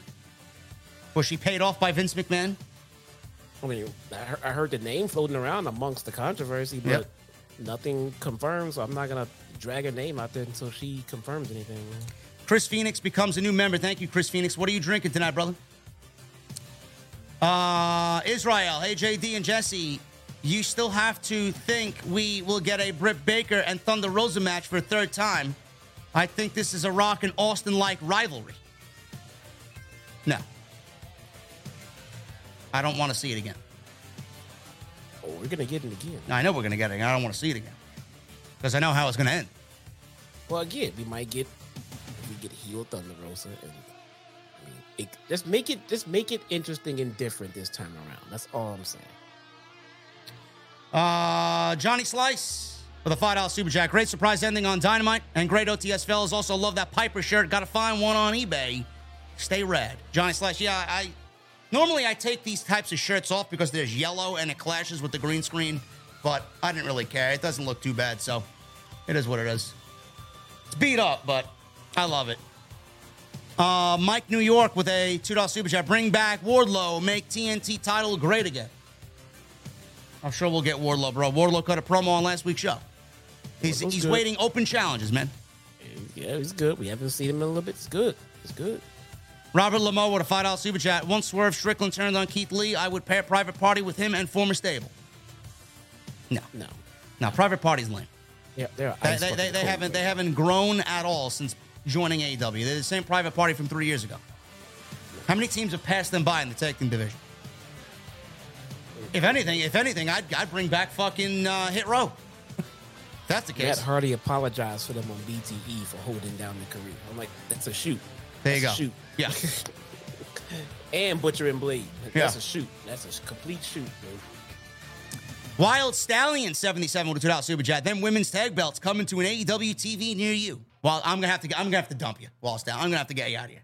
Bro, um, man, if they, man, if if this guy has Mercedes and Trinity in his back pocket, man, just bring, just design some women's tag titles to look as closest to the ones you can that they had in WWE, and just bring them in, already holding the titles to defend. Yeah. Groundbreaking. I mean, I don't want them, but if you're gonna do it, that's the way to that do it. That would be fucking great, man. Vernon F becomes a new member. Vernon, what are you drinking, brother? Thank you so much for becoming a VIP. Magician Sapphire with a $5 super chat. Great dynamite tonight. I love the main event. A 180 from last week's main event. Still not a fan of Eddie Kingston losing another big match. OTS forever, he says. Thank you, Magician. Yes, it was a much better show than last week. Much better. Flowed better. Still could slow down just a tad. Will Hobbs should have had uh, a little bigger of a moment for that heel turn. Let it breathe a little bit, a little fixated on him. Maybe a little bit more longer of an attack. But other than that, very good. Captain Solo with a $5 super chat. He leaves me a YouTube emoji con that says critical hit. The little controller guy. Thank you, Captain Solo. Awful Grimbones with a $10 super chat. I would take my brother to Black and Gold NXT. He only knows the good stuff. Can't believe I'm turning 32 this Sunday. Been here since 2016. Love these reviews. Thank you, Awful Grimbones. We're happy to have you here, man. That's a long fucking time. Six years. Yeah. VIP in the house. Awful Grimbones. Thank you, bro. What do we think about um WrestleMania being at Lincoln Financial? I will be in Philadelphia. I will not be going to WrestleMania, but I'm holding a huge meet and greet in Philadelphia. Yeah, well, are we gonna are we gonna be fighting the weather out there, man? It's gonna be close. I don't know. It's gonna be close. Hopefully, uh, hopefully global warming global warming kicks in. and We got uh, a nice 80 degree day on that on on April whenever April 6th, April 7th. Yeah, I know, right? Um, Danny Baker with a twenty dollars super chat. What's up, JD and Jesse? Good AW show tonight. Appreciate the podcast, guys. Both y'all have a good night. Cheers with some Knob Creek single barrel reserve. Ooh. Sounds fucking great, Danny Baker. You speaking my language, bro. RA with a 199 super chat. Hashtag NDA Yugun. So you know something that I don't know. I, I, I don't know, RA. I guess so. Maybe she if she got an NDA, I don't expect her to say too damn much then. Robert Lamoa with a $5 super chat. Do you guys think we will get a forbidden door between AEW and WWE? Um, it should not be talked about right now, Robert Lamoa, but I said this on Sunday's podcast. If there is anybody in that company that is willing to work with AEW, it will be Paul Levesque. Yeah. If, and again, we said it earlier today. Just right now, just give it time. Yep. Triple H's plate is full. It is full, but give it time. We'll see. Maybe they can build some some kind of you know relationship. It'll start off somewhere. Maybe it'll grow. We don't know. But for right now, he can't fix NXT, Raw, SmackDown, and the whole roster in one week. Give him time. Chris Phoenix with a $10 super chat. Liquid Death and what y'all think of Wardlow versus Powerhouse for the TNT title at AEW All Out. Uh, I am uh, I'm for it. I don't I think that may be too soon for that match, and uh, I do expect that to happen soon when we get Hobbs established as a heel. But clearly he's got to go through Ricky Starks first, or one or the other, the other way around. And Liquid Death, man, it's my drink of choice every night on the streams. Good man. And then we got Captain Solo with the final super chat of the evening. Thank you guys very much for supporting the show. Who has the better booty meat, Bayley or Skye Blue? Bayley. I'm going to take Skye Blue just because everybody's going to say Bayley. He- he- there's a reason why everybody's gonna say Bayley. Yes. because it's Bayley. Yes. So there you go, Captain Solo. Appreciate you, bro. And I appreciate all you guys as well for all of the love here tonight. Hey, let me tell you real quick why it's Bayley. Because we're talking about Bayley's booty meat, and she don't even wear shorts. Now, She don't even wear short shorts. I've never seen her wear short shorts. Skye Blue wears them all the time, and she's in the same discussion with Bayley. Bayley. there you go. Jesse has spoken. Jesse has spoken. The booty meat is No, going to Bayley. If we'll ask Tony Brown, we- we'll have him weigh in on it. Yeah. Anyway, guys, I appreciate y'all for hanging out tonight. Uh, thank you guys very, very, very much for all of your supports on the podcast. We love each and every one of you. And we're about to get out of here. I will uh, see you guys again on.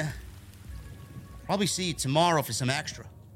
And then I'll see you live on Friday. It's going to be a big SmackDown, guys. Paul Levesque is uh, in charge, so who knows what he's going to bring to the table on Friday. We could see something new. We couldn't, you know, we couldn't believe this happened.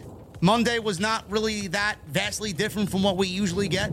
Friday's probably going to be the same thing, but the little subtle changes, they may be apparent just like they were on Monday. So we'll be watching that underneath the microscope. So join me live Friday on SmackDown. We'll do the live stream from the venue. Also, make sure you guys follow me on social media at JD from NY206. That's Twitter, Instagram, TikTok, and Cameo. Make sure you guys hit that subscribe button down below. Turn on the bell for all notifications. Hit that join button. Hit that thumbs up. We got over a thousand tonight, thousand likes. So thank you guys very much for all your support there. And go check out all the other videos that you might have missed on the channel. Tons of content and some of the biggest podcasts that this channel has produced in the last week or so, man, with Vince McMahon retiring and Triple H taking over as head of town relations and head creative in WWE. Guys, I need two things from me. I need those guitar emojis, I need those Mustang emojis in the chat, and I need that music on max.